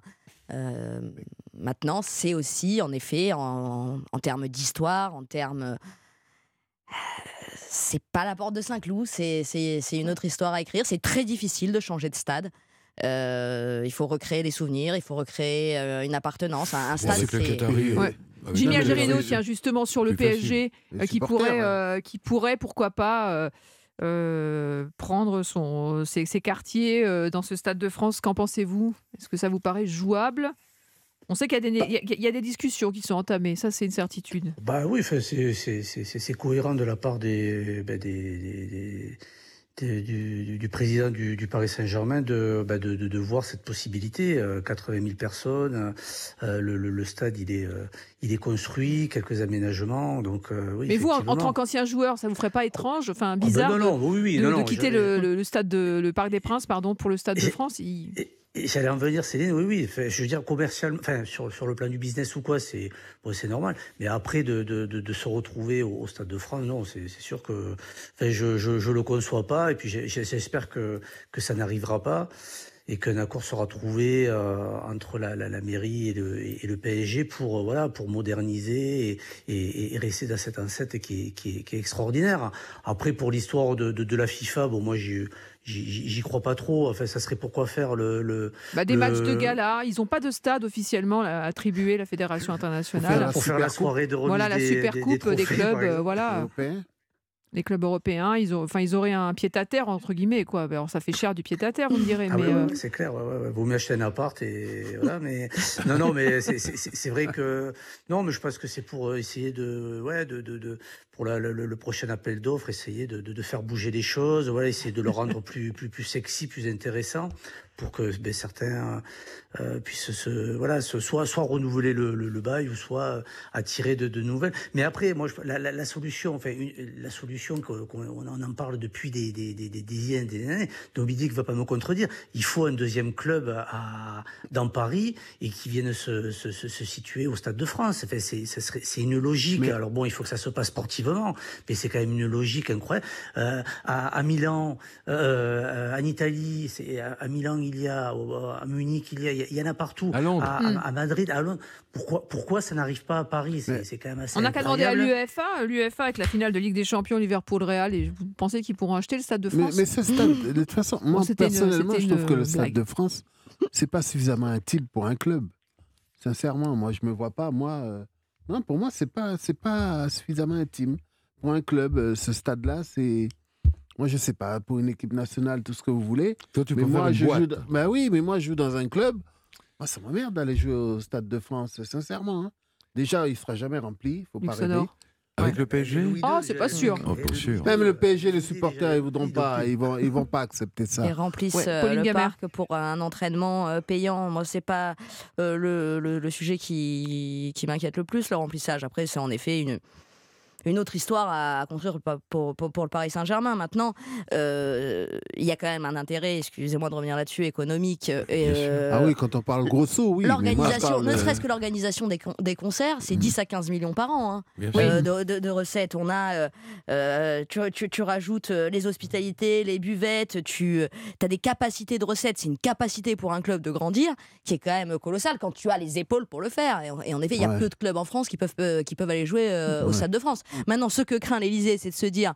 On a Bouygues et Vinci qui veut venir. On a le, Par- le- le Paris Saint-Germain qui, qui- qui prétend être intéressé, mais ils vont peut-être nous utiliser comme dindon de la farce si c'est pour derrière renégocier euh, le, le rachat du Parc des Princes et on va se retrouver seul face à Bouygues et Vinci sans aucune capacité de négociation. Donc bien sûr qu'ils vont chercher la FIFA et bien sûr qu'on va entendre Ça leur fait un d'autres noms. lièvre, ça fait un lièvre, oui, Bien effectivement. sûr, ils ont pour besoin attiser la d'autres concur- la noms. concurrence. Et, et- et- et ça sera pour le bénéfice de tous. Enfin, à un moment, c'est quand même un très beau stade, euh, un stade qui aurait mérité, je pense, d'être un peu plus accueillant pour un certain nombre de petits clubs de la région parisienne. Euh, Quand on voit encore Versailles qui n'a pas de stade, euh, ils n'ont jamais voulu d'un club résident, hein, le Stade de France. Euh, mais mais- mais c'est un très bel outil qui a un intérêt économique, qui peut faire grandir un club et qui peut être un- un- un vrai lieu de spectacle. Oui, effectivement, il est, multi, il est multifacette, euh, euh, ce stade, même si effectivement les charges sont lourdes et que, et que la concession arrive à son terme, on le rappelle, le trente juin euh, deux mille vingt-cinq. C'est ça. Euh, c'est- Il y a c'est- urgence, hein. Ouais, il y a- Ça va il y a- il vite, y a hein, une parce urgence. qu'il n'y a Bah oui. toujours pas d'appel d'offres aujourd'hui. On ne sait Ouais. toujours pas euh, Voilà. quel est le modèle, qui va concourir. Euh, euh, il parlait au départ euh, euh, des éléments qui devaient être donnés au premier trimestre de cette année. En effet, il n'y a toujours rien. Ouais, ils sont légèrement en retard. Ils ont d'ailleurs précisé que la ministre allait communiquer justement ces éléments euh, euh, à- à- aux, aux éventuels clients. Et puis, euh, il y a cette histoire de déclassement euh, du domaine public, on en a parlé. euh, mais mais l'idée de la FIFA qui pourrait servir du stade pour organiser des matchs de gala, d'avoir la main, Coupe du Monde des euh, clubs. l'organisation de la Coupe du Monde des clubs, ça vous paraît vraiment, vraiment improbable, Dominique Grimaud? Improbable, j'en sais rien, mais je- il y a, on, on- on le sait tous qu'il y a une passerelle entre, entre Infantino, donc la FIFA, et le Qatar. On l'a vu en plein jour lors de la dernière Coupe du Monde, puisqu'en plus de ça, Infantino est résident à Doha, donc euh, au Qatar. Donc, euh, à mon avis, il y a, il y a- il y a- il y a certainement une entente euh, à prévoir, à Oui. imaginer, entre les, entre les deux parties. Bon. O- Organiser les matchs sous le sigle de la FIFA ou des spectacles, franchement, je n'y crois pas. Mm. En revanche, Parce que je c'est un crois métier, beaucoup effectivement. plus, beaucoup Ouais. plus à l'idée du P S G. Mm. Alors, je sais Bon. que ce serait un crève-cœur pour les supporters, les, les authentiques, les vieux, les Mm. anciens supporters du P S G de quitter le- l'enceinte du Parc des Princes, mais peut-être que l'enceinte du, du- du- l'enceinte du Parc des Princes ne plaît pas aux Qataris. Le P S G, depuis, depuis Daniel Echter, depuis les années soixante-dix, a vécu plusieurs vies. Et on peut considérer que depuis dix ans, il est dans une autre vie. Mm. Et cette vie-là n'a plus rien à voir Ouais, ouais, avec depuis ce que deux mille onze, le ouais. P S G Mhm. euh, qu'on a connu dans les années soixante-dix n'a plus rien à voir avec ce qui est, ce qui est devenu Mhm. Mais, aujourd'hui. mais est-ce qu'on peut vendre le Stade de France au Qatar? Hein, c'est ça aussi. Écoute, euh, il ne s'agit pas de leur vendre la Tour Eiffel non plus. Mais Ah, c'est bon, quand ils ont même un- racheté le C'est le Stade de Qataris, France. C'est quand même le ont Stade de racheté quelques- France. euh, Ils ont voilà, racheté quand euh, même quelques, entrep- janvier quelques entreprises, quatre-vingt-dix-huit, quelques quoi. hôtels parisiens. hmm. Puis on peut, on peut imaginer qu'ils peuvent racheter le Stade de France. Bon, on suivra en tout cas euh, cette, euh, cette transaction, cet appel euh, à concurrence euh, dans Europe un Sport, bien sûr. Allez, vingt et une heures vingt, bientôt, vous restez avec nous dans quelques instants. Tiens, on va changer de surface, hein. On, parlait, euh, on va aller sur la glace, la neige, les cours de tennis, avec notamment Perrine Lafont, hein, qui est entrée dans l'histoire de son sport, le ski de boss, après avoir décroché deux titres le week-end dernier. Vous l'entendrez dans quelques minutes. Je vais remercier Pauline Gamère, Jimmy Algerino, Luc Sonor, Dominique Grimaud. Belle soirée à vous, à l'écoute d'Europe un, Oui, bien bonsoir. sûr, Merci, jusqu'au bout de la Céline. nuit. Merci, c'était passionnant. Ah bon, ben voilà. Et J'ai vous revenez beaucoup quand vous appris. voulez, hein, Luc. Et tout de Voilà. suite, allez, on, on change de décor. Place à l'Omnisport. Europe un Sport. Tout le sport est sur Europe un. Céline Géraud. Mais oui, tout le sport est sur Europe un et jusqu'à vingt-trois heures. Il n'y a pas que le foot dans la vie. La preuve, l'aventure continue puisqu'on est ensemble, vous le savez, jusqu'à vingt-trois heures. Et ce soir, tiens, on va vous raconter l'histoire d'une renaissance, euh, celle de la patineuse de vitesse Stéphanie Huot-Marchand, victime d'un terrible accident lors d'une compétition de short track. Totalement paralysée, son chirurgien lui donne alors très peu de chances de remarcher, mais sa détermination et son courage sont sans limite. Lucas Courtin, notre reporter, l'a rencontré cette semaine. Je vous propose d'écouter cet entretien inspirant. Bonsoir Tiffany. Bonsoir. Alors je suis très heureux de vous accueillir sur Europe un. Je tenais vraiment à faire cette interview avec vous car votre histoire est assez exceptionnelle, il faut le dire. Et en plus, ça pourra en inspirer plus d'un ou plus d'une. Pour ceux qui ne vous connaissent pas, vous pratiquez le short track. C'est du patinage de vitesse sur piste courte. Un sport assez peu connu en France, mais très impressionnant. Et j'invite d'ailleurs tous ceux qui nous écoutent à aller voir quelques courses car c'est assez incroyable. Vous êtes championne d'Europe en deux mille vingt et vice-championne du monde en deux mille vingt et un en relais par équipe. Mais le neuf octobre dernier, vous êtes victime d'une grave chute lors d'une course qui se déroule à Eindhoven aux Pays-Bas. Le bilan est lourd. La moelle épinière est touchée à la suite d'une fracture et d'un déplacement de la vertèbre cervicale C cinq. Pour être précis, vous êtes paralysé. Et c'est là que commence votre combat, un long combat qu'on détaillera tout à l'heure. Mais avant, j'avais une première question. Est-ce que vous vous souvenez de l'accident, de la chute? Comment vous, vous l'avez vécu? Alors euh, oui, je me souviens d'absolument tout parce que j'ai pas perdu connaissance. Donc ça a été euh, assez traumatisant. Euh, J'imagine. Ça se passait bien. Et euh, au moment où je veux dépasser, une adversaire... Euh, m'emporte dans sa chute, donc involontairement, et, et je chute et j'ai tout de suite su que ça allait être très grave. Donc euh, je suis arrivée dans les protections, avec les pieds en avant, ma tête a, urné, a heurté euh, violemment mes genoux, et, euh, et là j'ai juste euh, plus rien senti. Je sentais juste euh, mes yeux et mes lèvres parler, donc euh, ça a été euh, vraiment compliqué. Et à la suite euh, donc de cette grave chute, heureusement vous êtes prise en charge très rapidement, en moins de deux heures, euh, vous êtes à l'hôpital sur la table d'opération. Et là, le chirurgien hollandais vous annonce que vous n'allez probablement plus jamais remarcher. Qu'est-ce qui se passe à ce moment-là dans votre tête? Qu'est-ce que, qu'est-ce que vous avez ressenti quand, quand on vous annonce ça, quoi? C'est, euh, c'est un enfer, tout simplement. On se dit, c'est pas possible, ma passion va me conduire aujourd'hui à être paralysée, à ne plus pouvoir remarcher. C'était vraiment, vraiment difficile.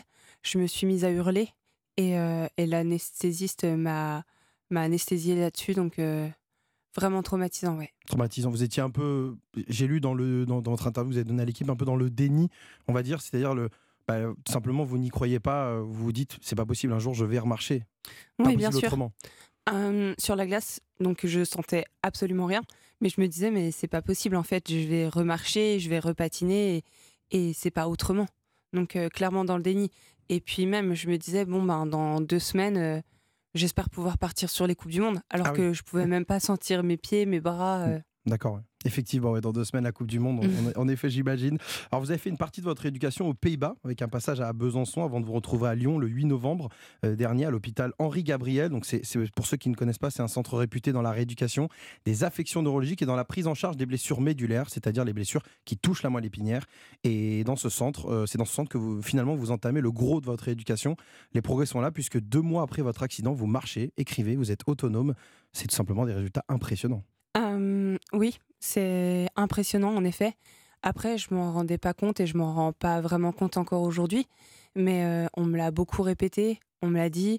On m'a dit aussi que j'étais passée à deux doigts de la mort, que, que encore une fois j'aurais pu être paralysée à vie. Donc euh, j'ai eu quand même beaucoup de chance. Et puis euh, encore une fois, oui, c'est impressionnant parce que ça allait très vite. On m'avait dit que ça mettrait probablement un an avant que je puisse remarcher. Donc... Euh, Donc j'ai été contente de tout ça, vraiment. Et, et oui, vous parliez justement de, d'être passé tout proche de la mort. J'ai lu aussi dans cette même interview que si la chute avait été à Font-Romeu dans, dans le centre d'entraînement, peut-être que là, il y aurait eu une issue différente. Oui, exactement. Malheureusement, à Font-Romeu, on n'a pas encore euh, les dispositifs adaptés pour notre pratique. Euh, on espère les avoir bientôt. Mais en effet, si ça s'était produit à Font-Romeu, ça se serait déroulé euh, malheureusement autrement. Ouais, manque de sécurité encore, euh, pas équipé. Oui. On est toujours avec Stéphanie Huot-Marchand sur Europe un. Euh, j'ai lu encore dans cet, dans cet entretien que vous avez accordé à l'équipe en décembre dernier que quand les médecins ont, ont abordé le fait qu'un jour vous pourriez reprendre le short track mais en loisir, ou en tout cas le, le patinage, vous avez tout de suite repoussé l'idée. Je vous cite: hors de question, ça ne m'intéresse pas, c'est ma passion. Mais ma passion, c'est la compétition. Où allez chercher, euh, où allez-vous chercher cette force mentale de dire ça aux médecins en, en disant pas de loisir pour moi, ça sera la compétition ou rien? Ouais, moi j'étais un peu en colère d'ailleurs. J'imagine.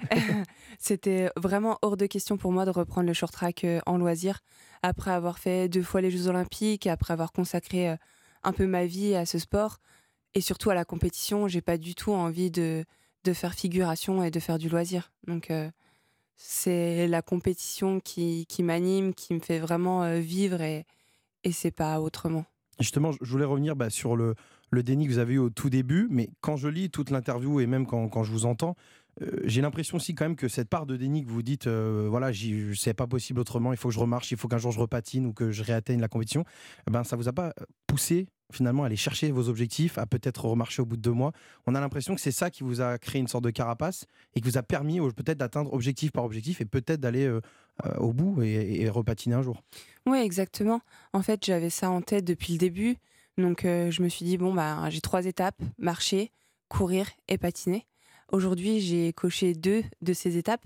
Donc, euh, la dernière, c'est de patiner. Et puis, euh, je mets tout en œuvre pour pouvoir euh, remettre mes patins et... et patiner et faire la course. Et du coup, maintenant, où en êtes-vous aujourd'hui sur votre éducation ?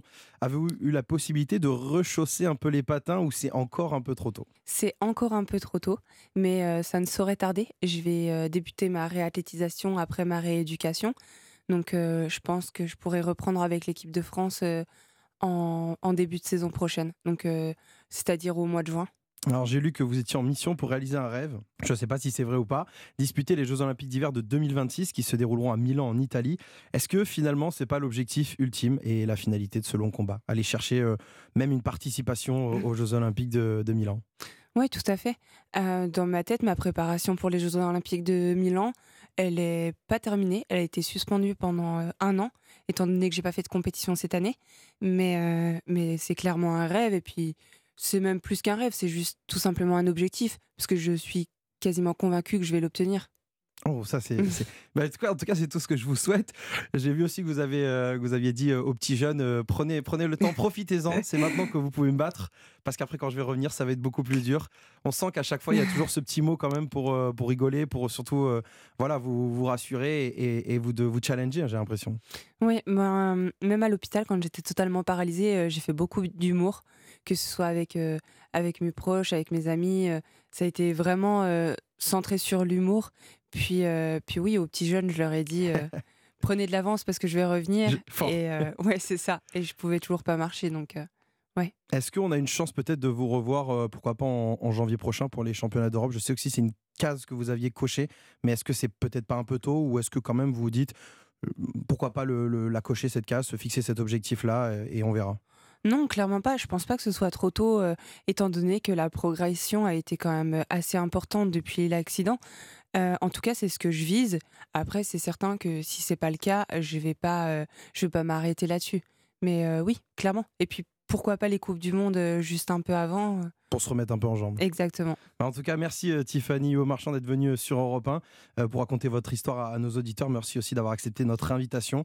Et ben, je vous souhaite le meilleur pour la suite à titre personnel. J'espère qu'on vous verra soit au championnat d'Europe, en Coupe du Monde et pourquoi pas dans la, dans la plus belle des, des compétitions, les Jeux Olympiques d'hiver à Milan en deux mille vingt-six. Merci encore. Merci. Europe un Sport, Céline Géraud. Allez, vingt et une heures vingt-huit, quelle leçon de courage hein. C'était ce soir, évidemment, sur Europe un, Europe un Sport. Euh, cet entretien de Lucas Courtin avec cette patineuse, Tiffany Huot-Marchand, à qui on souhaite évidemment le meilleur pour la saison qui arrive. Tiens, un résultat de, de, de football. Il y a la Coupe du Roi en ce moment, match aller hein, en Espagne. Et euh, c'est une surprise, hein, une petite surprise. C'est le Barça qui mène pour le moment sur la pelouse du Real. un zéro, but de Militao contre son camp. En attendant, tiens, si on parlait un peu de tennis, ça fait si longtemps, hein, d'autant que les sujets ne manquent pas. Et avec mes experts aujourd'hui, c'est du lourd. Hein. Euh, évidemment, Cédric Pioline. Bonsoir Cédric. Au propre, figuré, c'est du lourd. Bonsoir. Non, c'est du lourd, c'est du costaud. Ouais.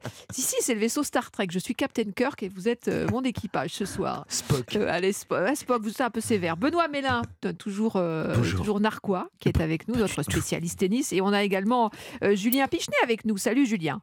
Bonjour Céline, bonjour bon, à tous. Je Bonsoir vous espère plutôt. En forme olympique, les garçons. Pourquoi ? Parce qu'évidemment, on va parler euh, de sujets euh, autour de Novak Djokovic, notamment. Hein, Novak Djokovic, meilleur joueur du monde ou de tous les temps. On se pose la question pourquoi ? Oh parce qu'il vient de battre un record, Benoît Mellin. Encore, euh, que, ben, non, mais il en a. Alors, je lequel, parle de, de la, celui qui est détenu jusque-là par Steffi Graf. Ah, Expliquez tout à nos auditeurs. Eh bien, eh bien, à une époque euh, lointaine, lointaine. Dans une galaxie. Bourrou. Voilà. Steffi Graf avait réussi à atteindre le, le chiffre canonique de trois cent soixante-dix-sept semaines à la place de numéro un mondial, ce qui était complètement dingue. On se disait, oh là là, mais jamais personne n'arrivera à ça. Et puis, chez les hommes, petit à petit, il y en avait un qui montrait le bout de son nez, c'était Roger Federer, qui lui aussi grimpait, grimpait comme ça. Mais il n'est jamais arrivé à ce chiffre-là. Mais il est arrivé quand même à, la, à trois cent dix semaines, ce qui ah était oui. déjà extraordinaire. Et bien évidemment, personne ne pouvait battre ce record complètement dingue. Eh bien, si, Djokovic l'a battu. Voilà, c'est fait. Et il a également repris dans le même temps la tête du classement A T P, Cédric Tellier. Oui, à nouveau numéro mondial. On n'a pas besoin de revenir sur les épisodes de l'année passée qui lui ont fait perdre ce, ce trône au profit du jeune Alcaraz. Le revoilà en possession de son bien et je crois que ça va être compliqué euh, cette année euh, de, de venir le détrôner, même si euh, là actuellement il y a deux cents points d'écart entre le un et le deux, mais euh, Alcaraz va commencer à avoir des points euh, qui, vont être, euh, qui, ont, qui vont être en jeu, donc ça va être, euh, ça va être une dure tâche. Bah, de toute façon, là on le sait, à la fin d'Indian Wells, ce sera le vingt mars, le lundi vingt mars, quoi qu'il arrive à Indian Wells, de toute façon Djokovic sera encore numéro un mondial le vingt mars, donc à trois cent quatre-vingts semaines. De toute façon, on ne voit pas... Euh, il peut aller à quatre cents... Oui, justement, c'est la question qu'on va... Où est la limite ? Il n'y a plus de limite. C'est, c'est quand même dingue, de son, parce qu'on on se dit, bon, allez, trois cent soixante-dix-huit semaines, c'est quoi ? C'est plus de sept ans. Plus de sept ans passés à la place de numéro un mondial. Et cette accession, la première fois de sa carrière où il a réussi à le faire, c'était au mois de juillet deux mille onze, quand il avait gagné Wimbledon. Mmh. Depuis deux mille onze jusqu'à deux mille vingt-trois, pendant plus de sept ans, il a été numéro un mondial. C'est, c'est, c'est dingue. Julien Pichenet, c'est phénoménal. Alors, est-ce que, est-ce que, euh, ouais, qu'est-ce que vous en pensez ? Bah, ce qui est incroyable, c'est ce que disaient Benoît et, et Cédric, c'est que c'est sans doute loin d'être fini. Il va avoir trente-six ans au mois de mai. On, on rigole souvent là-dessus, mais on se demande s'il n'a pas menti sur son âge. Et, c'est imprévu, en fait, c'est imprévu. Non, mais il a l'air d'avoir vingt-cinq ans, il est fit comme un, comme un, comme un junior, il a une, une motivation qui est encore sans, sans, sans limite. Il l'a dit encore il y a quelques jours qu'il veut jouer le plus longtemps possible, mais qu'est-ce que ça veut dire le plus longtemps possible pour un joueur qui est en forme comme ça à trente-cinq ans ? Est-ce qu'il va jouer jusqu'à quarante ans, jusqu'à quarante-cinq ans ? Là, on parle de trois cent quatre-vingts semaines, mais ça se trouve, euh, bah, dans, dans cinq ans, on parlera de cinq cents semaines, six cents semaines. Enfin, on a l'impression qu'il n'y a plus aucune limite, et c'est assez hallucinant, parce que il lui manque encore quand même quelques records. Heureusement qu'il a encore quelques records à, à chasser, le, le nombre de titres par exemple, bon il en est plus très très loin, mais voilà, il lui manque encore quelques records, mais il est possible quand même qu'il les ait tous. Il, il en est à quatre-vingt-treize, c'est ça ? Oui. Il, faudrait, il lui en ouais, manque... Connors, c'est à cent neuf. cent neuf, donc il faut qu'il aille battre le record de Jimmy Connors, mais c'est jouable. Oui, et puis même, enfin, c'est à prendre avec des pincettes. L'époque de Connors n'était pas la même qu'aujourd'hui, donc il a gagné pas mal de tournois qui n'étaient pas considérés comme des vrais tournois ouais. du circuit A T P, comme on peut l'entendre aujourd'hui. Oui, parce que maintenant, ils ont revu le système de classement voilà, de tournois. On, ouais. on va dire que voilà, s'il arrive déjà à dépasser Federer, qui en a gagné cent trois... Euh, ça fait quand même, enfin, il lui en reste quand même onze pour dépasser Federer. onze titres, ça a l'air facile, mais enfin, comme l'a dit Julien, il, il a plus de trente-cinq ans, quoi. Donc à un moment mmh. ou un autre. Les grands chelems. Euh... Les grands chelems. Ouais, c'est, c'est ça ouais. qui l'intéresse. Mais oui. Et, Cédric et, et, oui. et la médaille d'or olympique. La médaille d'or à ouais. Paris, il en, il en a parlé là, cette semaine. Euh, et puis surtout le nombre de, de le record du, du nombre de grands chelems. Ils sont à égalité avec. Euh, Euh, Nadal, on sent que Nadal euh, commence à vraiment fatiguer hein, physiquement, même mentalement, sa paternité. Je pense qu'on on a éludé un petit peu le, le fait que son grand rival Federer ait pris sa retraite au mois de septembre et ça lui a visiblement mis quand même un, un coup bien mmh. plus fort au moral que ce qu'on aurait pu ah, penser. C'est intéressant ce que vous dites. Ouais. Et, donc, euh, et donc voilà, donc, euh, Djokovic, oui, il peut euh, aller euh, chercher donc, le record à nouveau féminin de Margaret Court qui est de, de vingt-quatre titres du Grand Chelem. Il est tout proche et à trente-cinq ans, il a, on va dire, euh, dix, douze grands chelems devant lui à peu près, euh, si on devient, si on est raisonnable. Mais avec, euh, avec ce genre de joueur, est-ce qu'on peut être raisonnable ? Ouais, c'est vrai que c'est, euh, ça dépasse... Euh... tous les codes qu'on avait jusque-là, euh, Benoît Mellin. Oui, puis enfin même. Ça va en... au-delà de ce qu'on, de la légende Federer, de Nadal. Euh, mais ils se sont. Dont la longévité impressionne aussi parce qu'ils ont, ils ont, ils ont tous les trois finalement ça en commun, c'est-à-dire qu'ils sont capables portés. de durer longtemps. Je pense qu'ils se sont portés les uns et les autres, enfin euh, tous les trois là, à essayer de, d'écrire le livre d'histoire, à aller, à aller avoir la, la dernière page, le dernier coup de crayon, c'est moi qui vais mettre le mot fin quoi. Enfin, et Federer n'a pas pu, voilà, le corps a lâché, beaucoup plus âgé. Enfin, beaucoup plus, quelques années de plus oui. que Federer, que Djokovic et Nadal. Il avait quel âge quand il a arrêté, rappelez-nous euh... bah, quarante. Il avait quarante, quarante quasi, ouais. ouais, ouais donc c'est ça. Euh, voilà, le ouais. corps, à un moment... Euh... Nadal est un peu plus âgé. trente-six. trente-six. Un, un an de plus, Alors, il a un on va an dire plus, un an voilà. de plus. Mais ouais. on, encore une fois, on ne peut pas les comparer aux autres parce qu'ils t- ont écrit leur légende sur les tournois des Grands Chelems avec des matchs qui se gagnent au meilleur mmh. des cinq sets. Donc l'effort physique, mental est complètement dingue par rapport aux autres tournois. Et ces gars-là remportent les tournois des Grands Chelems quasiment à chaque fois, tous les ans. Enfin, il mmh. n'y a jamais eu de discussion. Et c- c'est vrai qu'on se rend compte que, oui, Nadal a gagné quatorze fois Roland-Garros, c'est fou. Mais c'est peut-être aussi pour ça que son physique est complètement fracassé. Ouais. On ne peut pas gagner quatorze fois Roland-Garros ouais. sans avoir de problème. C'est pas possible. Et il est fracassé. Et le petit souci qu'on a avec Rafa, c'est que là, encore une fois, ils ont écrit l'histoire. Enfin, c'est complètement fou. Rafa, là, on le sait, quoi qu'il arrive, puisqu'il ne jouera pas ni Indian Wells ni Miami, les deux gros tournois qui vont arriver là au mois de mars, eh bien, va sortir du top dix des dix premiers joueurs du monde pour ça, la, c'est des, c'est, pour la première fois depuis le mois d'avril deux mille cinq. Ah ça oui. fait plus quasiment dix-huit ans qu'il était dans le c'est top énorme. dix sans interruption. Mmh. Ah bah c'est, c'est un record. C'est, c'est marrant que ça arrive ça, Julien au Pichenet. Moment où Djokovic reprend la place de numéro un mondial, comme s'il y avait un, il y a un an d'écart entre les deux, mais comme s'il y avait un gros fossé qui se creusait en ce moment entre, mm-hmm. entre Djokovic, qui n'a peut-être jamais été autant en forme qu'en ce moment, et Nadal, qui commence un petit peu à, à, à décliner. Ça peut peut-être montrer que, que Djokovic va être finalement des trois, des trois grands, celui qui va avoir la carrière la plus longue, peut-être. Mm. Bon, Novak Djokovic, meilleur joueur de, du monde ou de tous les temps. On suivra évidemment ce feuilleton avec le tournoi de Dubaï, euh, qui, qui, poursuit, qui va être le prochain, la prochaine échéance. Oh là là, et là ça va être... Ouh, ça va être la, chaud de, patate. Oh, la demi-finale qui se profile avec Danil Medvedev. Oh mon Dieu, je veux voir. Cédric Pioline, vous la voyez cette demi-finale ? Oui, oui, je la vois. Elle est intéressante parce que euh, donc numéro un mondial Djokovic et puis Medvedev qui revient en forme, qui a gagné deux tournois de suite, euh, Rotterdam et euh, Doha. Et Doha, exactement. Donc euh, voilà, il est sur une très belle série. On sent qu'il est à nouveau euh, en pleine confiance, qu'il re- revient un peu vers le niveau qu'il avait eu il y a deux, deux ans, deux ans et demi lorsqu'il avait atteint la, la place de numéro un mondial, tout simplement. Et donc, euh, voilà, c'est intéressant de, de voir où est-ce que Djokovic va, euh, se situe par rapport vraiment à, à, ce, à ce genre de test. Quelqu'un qui est dans les cinq premiers mondiaux, même si euh, en quart de finale, Urzac, c'est quand même un bon client aussi. Oui, mais enfin... Ça... Ben on ne peut là. pas s'imaginer que Djokovic mette euh, deux petits sets à Medvedev demain en demi-finale, alors qu'il n'a plus joué depuis un mois, après son titre à l'Open d'Australie. Et puis après, on commence à se dire « Ah mais oui, c'est vrai, mais il n'a pas perdu un match depuis le début de la, la, l'année. Ah oui, il n'a plus perdu un match, en fait, depuis le, le Masters l'année dernière. Ah oui, il n'a perdu qu'un match depuis Wimbledon l'an dernier. Un truc aberrant, finale à Bercy, contre oui. Runeux, on a personne n'a ouais. compris. Mais enfin, il, on a l'impression qu'il est au-dessus de la mêlée, de tout le monde. Alors, si vraiment il le fait contre Medvedev demain, et qu'en plus, il se goinfre le tournoi de Dubaï sans perdre un set ou quasi, voilà, à un moment, on va vraiment se poser des questions. Quoi. Allez, à suivre évidemment le feuilleton de Djokovic qui n'a pas fini de nous épater. À vingt et une heures trente-sept, vous êtes sur Europe un, c'est Europe un Sport évidemment, jusqu'à vingt-trois heures. On parle sport, on se perfuse au sport. Une bonne dose de tennis, là. Si vous nous rejoignez, on est avec Cédric Pioline, Benoît Mellin et Julien Pichenet. Et après avoir parlé de Djokovic, tiens, on va parler de nos petits Français qui montent. Tous les soirs, sept jours sur sept, Europe un Sport, avec Céline Géraud. sept jours sur sept, trois heures de sport, c'est le tarif minimum. C'est Alors bon. Ce soir, on fait vingt minutes de tennis, c'est comme ça. Vous avez bien fait de venir si vous nous rejoignez. On a parlé de Djoko, alors, alors on parlait de nos petits Français, là. Alors quand je dis nos petits Français, ils sont jeunes. Oh, euh, tiens, ils Benjamin... Et sympathique. Benjamin Bonzi, par exemple, vingt-six ans, finaliste à Marseille dimanche. Il a effectué un bond de quinze places. Euh, Julien Pichenet, il est désormais quarante-cinquième.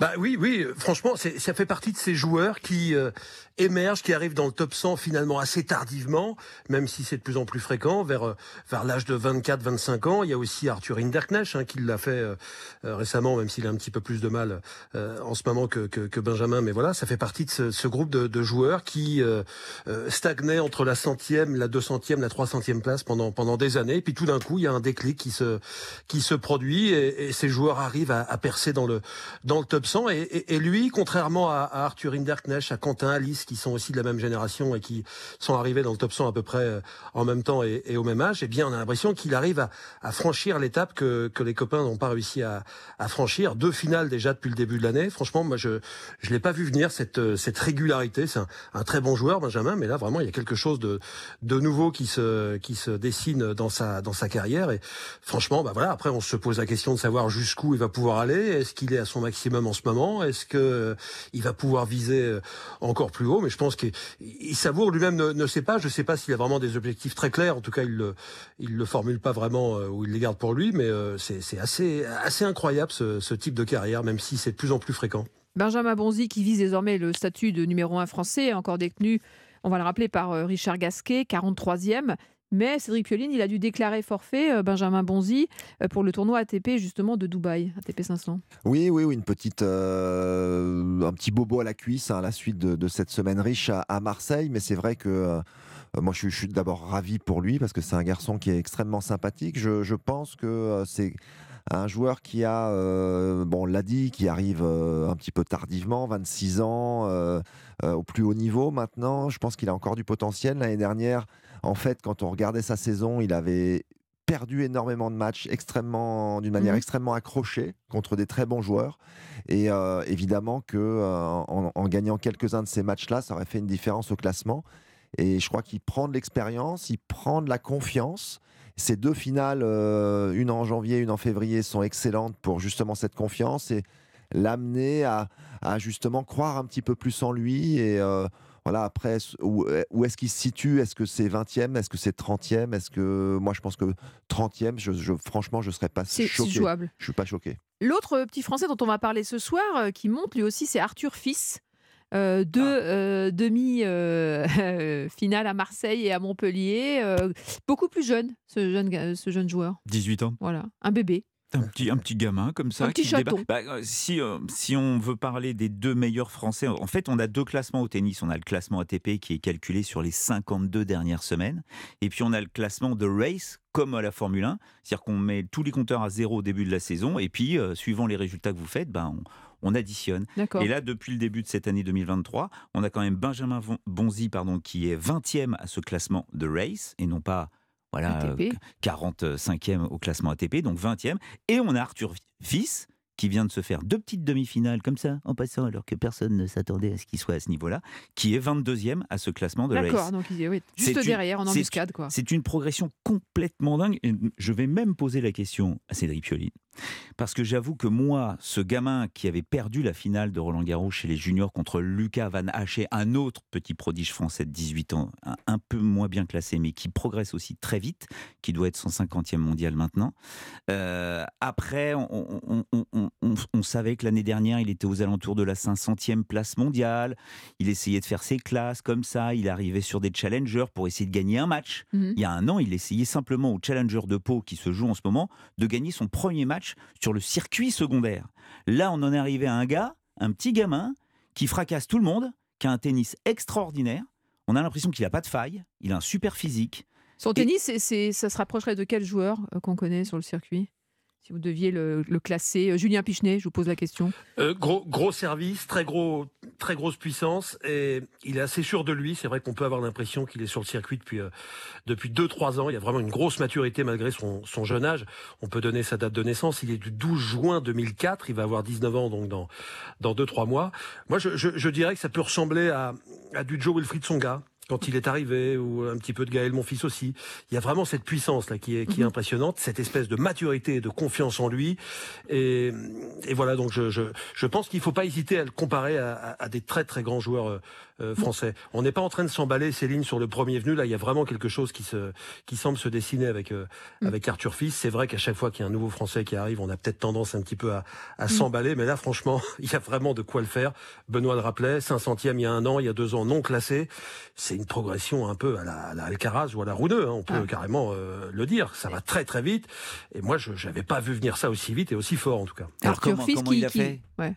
Cédric. Comment il a fait bah, il Comment, travaille, comme, déjà, comment tout il... d'un coup, bam Déjà, il travaille euh, sûrement beaucoup et, et bien, visiblement, pour euh, bien entourer un bon, un bon coach, hein, euh, Raymond, euh, qui, euh, Laurent Raymond, qui, le, qui s'occupe de lui. Qui Raymond, be- c'est son prénom. non, non, non, non, Laurent, Raymond. Laurent, Laurent, Raymond. Ah, Raymond, Raymond pas Raymond Domenech. Euh, et donc, euh, non, bien entouré, euh, je crois que euh, il, a, il a effectivement le niveau. Maintenant, il a fait deux premiers mois excellents. On va voir comment il digère tout ça. Là, il a décidé de, euh, de couper, euh, de se préparer pour la, pour la terre battue. Est-ce qu'il va arriver à garder cette constance, cette régularité, à continuer à gérer euh, comme il le fait, un peu ses attentes, parce qu'il y a maintenant les projecteurs, mmh. la pression médiatique, l'attente du résultat, la fameuse, donc la pression qui arrive. Ça va être vraiment, euh, vraiment intéressant de voir comment il va se débrouiller au milieu de tout ça, mais bon, voilà, clairement, euh, il sera, euh, allez, euh, moi je pense que si on le voit à la fin de l'année, euh, top cinquante, top soixante, c'est génial, quoi. Au bout de deux ans, euh, à ce niveau, à, c'est et être à ce et niveau-là, on, on... C'est, c'est très bien. Et ces, ces deux joueurs, donc Arthur Fils et euh, Lucas Van Hage, dont vous parliez, préparent la saison de terre battue. Oui. Donc, on va les suivre évidemment euh, de plus près euh, euh, lors de cette saison Tous les deux, euh, sur terre battue. Euh, ouais. Arthur Fils et Lucas Van Hage sont les numéros un et deux mondiaux des joueurs de toute la planète, de l'univers entier, des moins de dix-neuf ans. Ça n'a mmh. l'air de rien, ah bah mais si, ces deux petits Français sont sur les deux premières places mondiales. Et on a Gaby Debrue, qui n'a que dix-sept ans, qui doit être pas loin du top dix de cette catégorie d'âge. Allez, vingt et une heures quarante-cinq, on parle tennis, hein, si vous êtes avec nous, bien sûr, avec Cédric Pioline, avec Benoît Mélin et avec Julien Pichenet. Alors, on a parlé de Djoko, on a parlé des Français. Et si on parlait de, de Caroline Garcia ? Ah. Allez, c'est parti. Europe un Sport. Céline Géraud. Parlez-moi de Caroline Garcia. Alors, euh, on va dire qu'elle a eu un début d'année un peu compliqué. Elle a perdu son premier tournoi comme l'année dernière. Euh, elle est tête de série numéro un du tournoi de Monterrey euh, cette semaine, hein, au Mexique. Elle est la numéro cinq mondiale. Euh, elle a passé son premier tour mardi. Euh, une semaine après avoir perdu d'entrée euh, au W T A euh, de Dubaï euh, face à l'américaine euh, Madison Keys. C'était un gros ouais, tournoi. Hein, c'était un gros gros tournoi. Que, que peut-on dire de tiens Julia Pichenet, de, de Caroline Garcia? euh, euh, On a l'impression qu'il y a une espèce d'ascenseur émotionnel. On a des très hauts et des très bas. Euh, à quoi peut-on s'attendre oui, oui, non, en deux mille vingt-trois là? C'est, c'est clairement une déception, euh, Céline, parce que euh, je l'avais dit, je crois, euh, il n'y a pas très longtemps sur sur Europe un Sport. Ça lui est déjà arrivé d'avoir des résultats comme elle l'a fait en fin d'année dernière, mais euh, voilà, du coup, euh, après ça avait été très compliqué, hein, c'était il y a quelques années, elle avait, elle avait pas réussi à, à confirmer, mais je pensais que là, à l'approche de la trentaine, ça allait être différent, que voilà, elle savait comment gérer ça, comment faire, et puis finalement on se rend compte que, euh, que non. Je, je regarde ses résultats depuis le début de l'année, moi je, je, je sais pas ce que vous en pensez, Cédric, Benoît, mais je trouve qu'elle joue quand même peut-être un petit peu trop pour une joueuse du du, du, du top cinq. Hein. Déjà, mmh. euh, six tournois joués depuis le début de l'année. Bon, euh, je ne vais pas comparer avec euh, une Giantec ou un Djokovic qui, eux, n'ont joué que, que, que deux, trois événements depuis le début de l'année. Mais peut-être qu'elle joue un petit peu trop et que, du coup, bah, les résultats ne seront pas toujours là, forcément. Parce que quand tu joues beaucoup, bah, tu peux risquer de perdre euh, tôt au premier tour. Mais il y, y a effectivement une attente... Je, je Julien, sais pas Julien, ce que Julien, Julien, n'oublie pas que le circuit W T A malheureusement a des gros soucis de sponsoring et qu'après l'U S Open il n'y a quasiment plus de tournois jusqu'à la fin de la saison, donc ouais, ouais, elles, elles ont intérêt à, à jouer euh, voilà, sur les six sept premiers mois, ouais. Oui, parce qu'après c'est compliqué, hein. Il y a toujours cette histoire avec la Chine, donc... Mmh. Euh...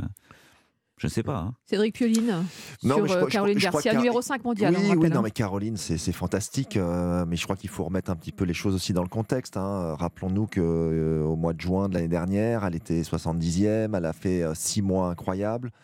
Euh, on ouais, sait... Il y a une renaissance, oui, on... il y a eu une... voilà. un, un retour de flamme vraiment euh, super euh, excitant. Et aujourd'hui... Bah, il y a une digestion, forcément. On sait qu'aussi c'est une joueuse qui a un, un jeu à risque. Euh, donc euh, ça ne passera pas tout le temps. Mais je crois que surtout, elle a besoin de s'habituer et de savoir mieux gérer justement ce statut. Elle fait partie des filles à, à battre, voire à abattre. Hein. C'est, la, c'est la guerre, hein, sur le circuit euh, féminin, sur le circuit masculin également. Donc, euh, donc oui, il faut qu'elle, qu'elle arrive à gérer cela et, euh, et puis qu'elle recrée cette, cette bonne dynamique. Il y a eu l'intersaison, euh, euh, il y a beaucoup d'attentes. Euh, moi, je suis assez, je suis pas très fan, moi, quand un joueur ou une joueuse, comme elle l'a fait avant euh, l'Open d'Australie, commence à annoncer oui, je sais que je peux gagner, je sais que si, je sais que ça. Ouais. C'est jamais bon, c'est jamais bon. Et c'est nouveau ça dans sa, dans sa dans sa bouche. Oui, euh, oui euh, bah parce que c'est normal qu'elle y croit. Elle est tête de série quatre. À oui, Melbourne. Puis elle a elle a elle a elle a revu complètement son euh, ses ambitions à la ses hausse. Ambitions à la hausse. Elle, a, elle a, s'est réorganisée, elle a trouvé une forme d'équilibre, on peut le dire, personnel et, et, euh, et, et sportif.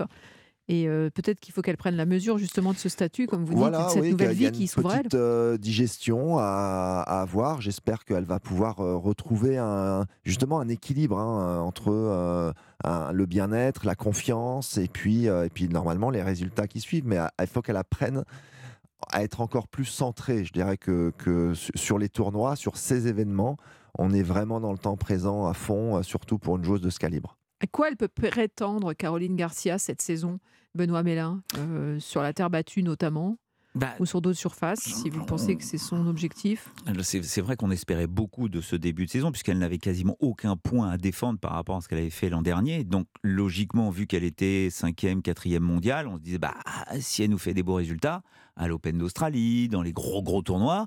Et eh ben, petit à petit, elle va se rapprocher de la place de numéro un mondiale. Et en fait, elle ne progresse pas. Elle ne gagne, elle gagne pas de points, en fait. Mais après, elle perd, elle perd contre des joueuses.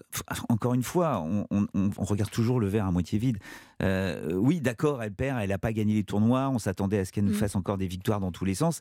Mais elle perd contre, à Doha, elle perd contre Sakkari, qui est une top dix, qui est septième mondiale. Qu'il, qu'elle avait toujours battue. Qu'elle avait toujours battue, certes. Mais là, elle perd sept six au troisième set, au bout de deux heures quarante-cinq de match, après avoir gagné une joueuse euh, la veille pendant trois heures, donc elle est arrivée, elle était un petit peu, un petit peu entamée physiquement, et là à Dubaï elle perd contre Madison Keys, encore une fois pour le grand public ça veut rien dire, mais Madison Keys c'est une joueuse américaine, tout d'un coup elle débarque, elle nous fait demi-finale dans un tournoi de Grand Chelem, on sait pas d'où ça sort, c'est des filles qui sont un, un, prévisibles, on, on, ouais, on n'arrive pas à gérer ouais. un petit peu, et puis elles connaissent Caroline Garcia, c'est des joueuses d'expérience ouais. et elles savent exactement comment jouer Caroline Garcia. Oui, bien évidemment qu'on peut s'attendre à ce que Caroline Garcia nous refasse quelque chose d'extraordinaire. Je ne crois pas sur terre battue, parce qu'on va se rapprocher ouais. de l'Europe, on va se rapprocher de la France, il va y avoir une pression de dingue, je ne vois pas du tout comment on va Mais gérer elle est, ça. Ouais, elle n'est pas incapable, justement, en capacité, Julien Pichenet, de la gérer maintenant, cette pression, avec euh, tout ce qu'elle a vécu, tout ce qu'elle a traversé, elle a quand même l'expérience, l'expertise. Bah je, je, je pensais que si, on pensait que si, mais là, les résultats, les derniers résultats prouvent que ça va peut-être être plus compliqué que ça. Euh, je pense là, en parlant de ces résultats de, de, de cette année, moi, je trouve qu'il y a une défaite qui fait quand même mal, c'est cette défaite en finale de, de, de Lyon, chez elle, elle perd contre une autre américaine, Alicia Parks, qui est soixante-dix-neuvième mondiale. Mm. A priori, elle doit quand même gagner, même si Parks a été impressionnante sur cette semaine-là, c'est une joueuse qui sert très bien, qui fait parfois service volé, qui joue vers l'avant, qui a gêné Caroline Garcia, mais peut-être qu'elle avait une sacrée pression euh, en finale chez elle. Si elle avait gagné ce match, ça aurait peut-être donné une autre couleur à, à sa saison. Et, et, et on se rend compte que ça va peut-être être compliqué. Moi, je suis totalement bon. d'accord avec, euh, avec Benoît. Sur terre battue, qui n'est jamais une surface qui lui a souri, ça va être très très compliqué oui. jusqu'à, jusqu'à Roland-Garros. Bon, Après, c'est ça. sur gazon là, que, ouais. et sur dur que ça va être le moment de vérité, quoi. Allez, merci beaucoup à tous les trois. Au sprint, pour cette escale sur la planète tennis, Cédric Pioline, Julien Pichenet, Benoît Belin, vous revenez quand vous voulez, évidemment, ah, sur Europe un. Et bien, je, je, si vous aimez évidemment les médias, sur Europe un, vous le savez, du lundi au vendredi, vendredi de neuf heures à onze heures, Philippe Vandel et ses chroniqueurs décortiquent l'actualité médiatique et culturelle. Et demain, Philippe Vandel reçoit Elsa Wolinski pour son livre « À demain ». Allez, on reste ensemble dans quelques instants. On va prendre de l'altitude direction les Pyrénées à la rencontre d'une grande championne. Europe un Sport, tout le sport est sur Europe un. Céline Géraud. Alors si vous êtes à la montagne et que vous avez un bon niveau de ski, vous allez peut-être vous lancer d'ici la fin de semaine sur cette piste noire impressionnante avec ses grosses bosses. Vous pouvez aussi vous installer au pied de la piste, en terrasse, avec un chocolat chaud et regarder les cadors la descendre. Alors pour vous donner du courage ce soir, hein, dans le studio d'Europe un Sport ou de l'inspiration, la superstar de la discipline est avec nous dans l'émission. Bonsoir Perrine Lafont. Bonsoir.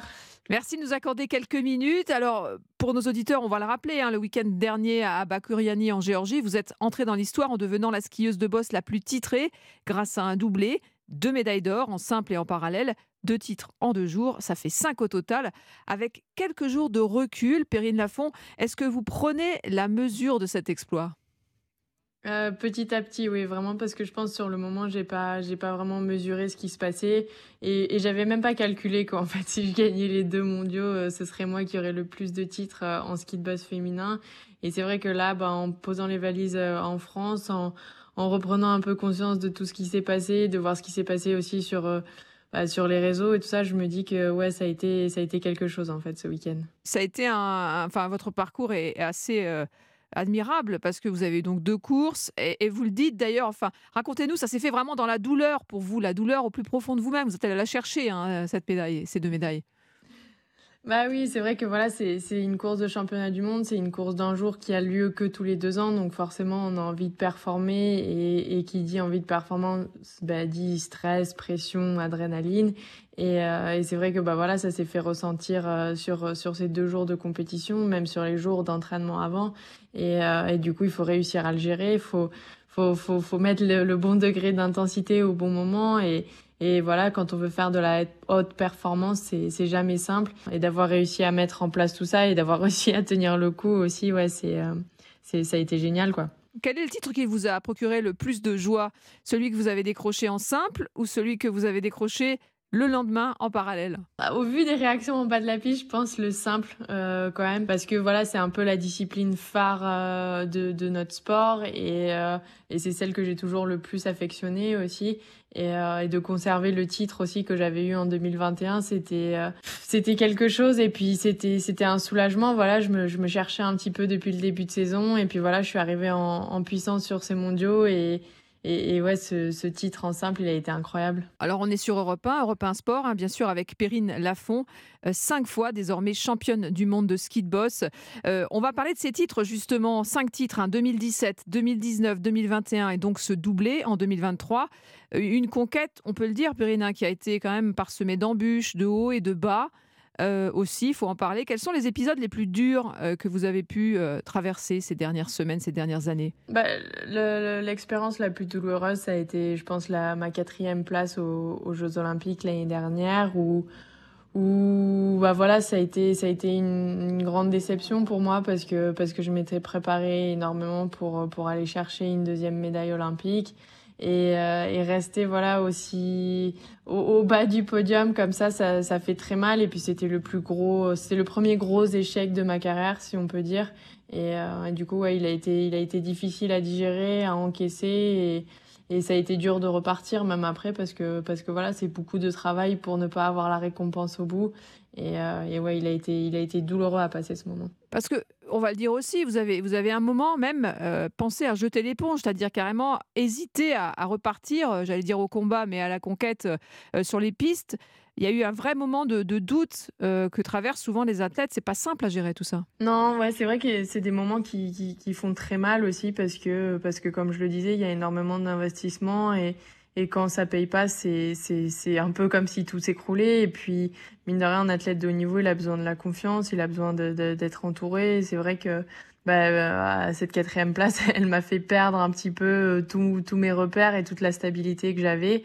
Et, et du coup, il a fallu bah voilà se reconstruire petit à petit pour pour retrouver bah, la motivation, la stabilité euh, mentale, émotionnelle et et la confiance aussi. On est avec Perrine Lafond, hein, cinq fois championne du monde de ski de boss, qui vient de décrocher un doublé euh, inédit, historique dans sa discipline le, le week-end dernier euh, en Géorgie. Euh, on parlait justement euh, des moments de doute, euh, des moments difficiles que vous avez pu traverser. Qu'est-ce qui vous a fait finalement repartir ? Qu'est-ce qui a été le déclic pour vous ? Parce que vous parliez d'investissement, on a du mal à mesurer ce que ça représente.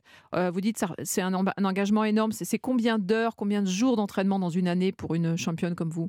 C'est combien d'heures d'entraînement ? Bah ça ça va passer par euh, à peu près huit heures euh, huit heures d'entraînement par jour euh, sur euh, cinq jours de la semaine, on va dire à peu près et, et c'est un job euh, allez, je dirais euh, de trois cent trente jours sur euh, trois cent soixante-cinq parce que parce que voilà, c'est c'est un investissement personnel qui est qui est tout le temps euh, très intense, très important.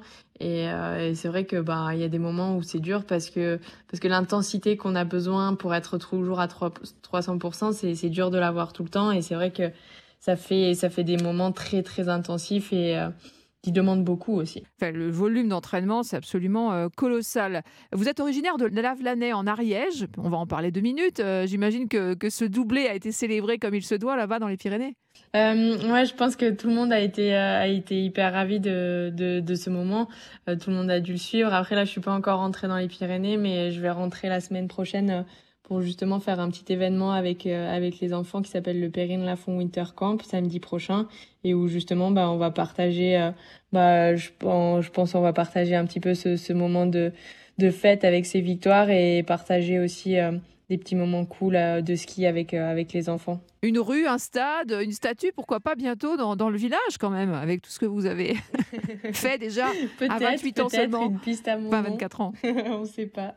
Eh ben juste... ouais, ouais, ça pourrait être sympa. Ça, ça pourrait être une idée, on pourrait peut-être le souffler au, au maire de, de, de la commune. Eh ben, je vous laisse le faire alors. On va les appeler. Concernant vos objectifs, désormais, c'est, c'est quoi ? C'est Milan, euh, les J O de Milan en deux mille vingt-six ? euh, Ouais, c'est ça. Sur l'objectif à long terme, ça va être les J O de Milan. J'en aurai même vingt-sept à peine. Ouais. donc, euh, donc, ce sera une, un bel âge où je pense que je serai encore à un pic de forme physique et, et mentale euh, très bon. Donc, euh, ça, trois ans, ça va passer vite, ouais. Et, et dernière question, la toute dernière vraiment, la prochaine compétition pour vous, la prochaine échéance ? euh, Ce sera au Kazakhstan dans quinze jours, euh, aux alentours du onze et douze... Euh, non, pardon, euh, dix-sept dix-huit mars pour les finales de la Coupe du Monde où euh, ce sera les deux dernières étapes euh, pour, pour finir, finaliser le, le circuit mondial. Et vous visez le classement général de la Coupe du Monde ? Exactement, c'est ça, ça va être les, les deux dernières grosses étapes euh, les échéances de la saison, ouais. Donc on va évidemment suivre ça avec beaucoup d'attention. Ça serait quand même bien de boucler euh, en beauté cette saison formidable pour vous, Perrine Lafond. Merci beaucoup en tout cas euh, de nous avoir accordé quelques minutes ce soir euh, dans Europe un Sport. À bientôt. Merci beaucoup, à bientôt, au revoir. Europe un Sport, Céline Géraud. Allez, de retour dans le studio d'Europe un Sport jusqu'à vingt-trois heures. Ne bougez pas, on s'occupe de tout. Installez-vous confortablement. Tiens, on va parler évidemment de la Coupe de France. Le football club d'Annecy assomme l'O M et arrache au courage sa place en demi-finale. Jean-Philippe Nallet, le directeur sportif, sera avec nous en direct dans quelques instants. Après la claque face au P S G, la défaite en Coupe de France et le doute qui s'installe, l'O M peut-il tout perdre ? On se posera la question. On en parlera avec nos experts ce soir. Et puis, à six jours du match retour de la Ligue des Champions, face au Bayern à Munich, Neymar a-t-il encore sa place ? Eh bien, on en parle tout de suite avec l'équipe d'experts Balneuve. J'ai envie de vous dire une belle brochette d'experts avec Philippe Doucet. Salut Philippe. Bonjour Céline. Ravi de vous retrouver. David Berger pour Canal plus. Bonsoir Céline, bonsoir à tous. Bienvenue, Jackie Bonnevet. Salut bonsoir Jackie. Bonsoir Céline, vous êtes bonsoir bien à tous. Ouais, parfait. Et bien sûr, l'incontournable Cédric Chasseur. Bonsoir Céline, bonsoir à tous. Allez, l'actualité est très dense ce soir, c'est parti. Europe un Sport, Céline Géraud. Alors ça ne vous a pas échappé, énorme sensation au Vélodrome hier soir, vous l'avez vécu en direct sur Europe un. Jean-François Perez, Stéphane Burgat à bloc, le F C Annecy, dixième de Ligue deux, qui sort le grand favori marseillais à l'issue d'une séance de tirs au but haletante. Une victoire historique hein, pour Léo Savoyard, à l'issue d'un match complètement fou. Bonsoir Jean-Philippe Nallet. Bonsoir. Merci vraiment hein, d'être avec nous ce soir en direct euh, dans le studio d'Europe un Sport. Vous êtes le, le directeur sportif euh, des Reds d'Annecy. Allez, vingt-quatre heures après votre exploit, comment est-ce que vous allez ce soir ? euh, Est-ce que vous êtes encore sur votre petit nuage ? Oui, on s'est donné la journée pour apprécier euh, à sa juste valeur euh, cette, euh, cet exploit. Je pense que c'est important de savourer des, l'instant présent. Et à partir de demain, on va être focus sur le, le match de Metz, qui est un match très important pour la course au maintien. Alors, euh, vous avez vous avez la victoire, euh, voilà, très. Euh, vous n'avez pas vous avez pas fêté ça jusqu'au bout de la nuit. Vous avez été très sérieux finalement. Bah, la difficulté, c'est quand vous faites un déplacement et vous avez un match qui se joue à vingt et une heures avec des pénaltys, c'est que vous rentrez très tard. Les joueurs sont rentrés à à sept heures du matin ce, ce matin en, en quart. Euh, donc voilà, donc la, la nuit était courte, on a, on a fait en sorte de, que les joueurs aient un entraînement pour ceux qui n'avaient pas beaucoup joué et puis des soins pour les, pour mmh. les, les onze titulaires. Alors le tirage au sort des demi-finales, ça y est, on le connaît, euh, Annecy-Toulouse et donc Nantes-Lyon, euh, recevoir euh, Toulouse à Annecy, euh, c'est chouette.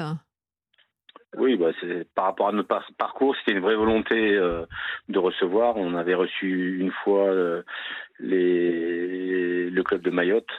Euh, voilà. Jusqu'à présent, on n'a fait que des déplacements et c'était très important, notamment pour nos supporters, de, de, de pouvoir recevoir euh, un des trois clubs de Ligue un à, au Parc des Sports d'Annecy. Alors, dans, d'ici le cinq avril, vous allez vous organiser, ça va être... Euh... Ça va être quelque chose quand même, il va falloir tout préparer, euh, ça va être un événement euh, colossal pour vous. Alors, un événement colossal. Je vous, je vous cache pas que euh, la montée de National un en Ligue deux, euh, oui. le treize mai dernier, c'était le même type d'événement. Euh, quand on a reçu Saint-Etienne le vingt-six décembre aussi, euh, avec un, un stade à guichet fermé, c'est, c'est un peu du même acabit. Donc, je pense qu'aujourd'hui, le, le club est préparé, à, est préparé assez à, à ça. Maintenant, c'est clair que l'en, l'enjeu, c'est une, une qualification pour une finale de Coupe de France. Et pour, pour le club d'Annecy, c'est exceptionnel. Alors, on va revenir deux, deux minutes, si vous êtes d'accord, sur le dénouement hein, au tir au but qui a été vraiment intense. Et votre gardien, euh, Thomas Callins, héroïque, vraiment, on peut le dire. Et, et j'ai, j'ai lu d'ailleurs que l'un des joueurs, il s'appelle Kevin Wanga, hein, a, a même déclaré après le match, de toute façon, on savait que si on allait au pénalty, on gagnerait. Je trouvais ça culotté, mais assumé. C'est, c'est culotté à partir du moment où il y a une telle confiance entre euh, entre les joueurs et voilà cette cette notion d'unité est, est, est vraiment réelle dans, dans dans ce groupe là et voilà mais je pense je pense que on a on a un groupe où les, les joueurs se posent euh, moins moins de questions que les dirigeants et, et c'est vrai que hier soir face à un public un peu hostile euh, soixante-trois mille personnes et quand tu quand t'as des joueurs qui sont capables de mettre euh, Euh, si sept pénaltys sur, sur huit dans une série de pénaltys au stade Vélodrome, c'est exceptionnel. Cédric Chasseur, vous avez une question pour euh, justement, notre invité Jean-Philippe Nallet. Sur ces séances de tir au but, est-ce, que, est-ce qu'Annecy les travaillait, ces séances de, de tir au but? Parce qu'on n'arrête pas de dire et on n'arrête pas de, de vivre dans une époque où les joueurs nous disent c'est de la loterie, c'est, c'est quelque chose qu'on, qu'on ne bosse pas forcément en entraînement. J'ai, quand, quand on voit Annecy passer tour après tour à, dans ces séances de tir au but, on a quand même la sensation que vous, vous les travaillez, les tirs au but. Alors, si la question c'est est-ce qu'on est spécialiste du tir au but, je vous dirais non. Par rapport à, à l'implication euh, au quotidien sur la séance de tir au but, je vous cache pas que euh, on n'en discutait pas plus tard que tout à l'heure avec Laurent Guyot, le, le coach. La dernière séance de pénalty a été catastrophique. On a plus, euh, c'était plus mettre en confiance nos gardiens que euh, que, que, que nos tireurs euh, ont été efficaces. Donc euh, voilà, je dirais que ça, c'est un petit peu un, un, un mélange. Voilà, mais ce qu'il faut louer, c'est, je dirais, c'est le sang-froid des joueurs, être capable de, de faire ce qu'ils ont fait, euh, cette séance de pénalty est aussi efficace euh, dans, dans un stade comme le stade Vélodrome, c'est, c'est vraiment un, un exploit. Jacqueline Bonnevet. Bah déjà bravo, félicitations. Et puis la question que je me pose, c'est qu'avant le tirage, vous deviez rêver de recevoir ce qui arrive et puis peut-être aussi de rencontrer Toulouse en sachant que Lyon et Nantes étaient peut-être les, les gros favoris, sont peut-être les gros favoris. Et après cet exploit, est-ce que vous vous dites pas, et pourquoi pas une finale maintenant ? Alors, de toute façon, comme... Comme pour Marseille, je ne vous cache pas qu'on a mis tout en œuvre pour aller se qualifier à Marseille. Voilà, donc la, la qualification, bien sûr, c'est une, c'est une surprise. Mais en tout cas, ce qui, ce qui nous anime, ce qui nous anime, nous, c'est d'être, euh, à partir du moment où on participe, euh, je dirais, à une compétition, c'est de mettre tout en œuvre pour être, euh, pour être performant. Et que le match de Toulouse, je veux dire que ce soit Toulouse, Lyon ou Nantes, Euh, on, on aurait pris le match de la même façon et, et on sait très bien que Toulouse est, est une excellente euh, équipe. Hein. On l'a suivi toute l'année dernière en Ligue deux avec un parcours exceptionnel et, et ils ont des, des joueurs de talent. La preuve, le, le résultat six à un contre Rodez qui avait éliminé et Monaco et Auxerre à domicile euh, montre que c'est une équipe redoutable. vingt-deux heures huit, hein, c'est Europe un, Europe un Sport jusqu'à vingt-trois heures. Ce soir, on est avec Jean-Philippe Nallet, le directeur sportif des Reds d'Annecy, le club hein, qui a fait tomber hier soir au Vélodrome dans une ambiance de dingue l'O M, euh, le F C Annecy dixième de Ligue deux, on le rappelle, hein, qui sort donc le grand favori marseillais. Vous parliez du, du sang-froid euh, dont ont fait preuve euh, vos joueurs, dont a fait preuve vos joueurs. Euh, c'est, c'est quelque chose que vous aviez travaillé, ça aussi, avec euh, un spécialiste euh, pour justement aborder ces matchs à enjeu dans une ambiance euh, pour le coup brûlante euh, comme le Vélodrome. Je, je, je pense qu'on a la chance d'avoir un, un, un coach qui a une certaine expérience, qui a, qui a demandé aux joueurs de servir des sifflets du, du stade Vélodrome comme source de motivation et, et je pense que ça, ça, ça a fonctionné. Voilà, je pense que c'est, c'est important d'avoir, euh, d'avoir un coach qui a connu ces ambiances-là, mmh. d'avoir certains membres de l'effectif qui ont connu ces ambiances-là avec, euh, avec des joueurs comme... Euh, comme Vincent Pajot, euh, Ahmed Kachi ou bon, Alex Bozetti, même s'il n'est pas rentré euh, hier. Mais je pense que ça leur donne de, de, de la confiance et, et le partage d'expérience a, a été en, en fin de compte bénéfique pour l'ensemble du groupe euh, hier.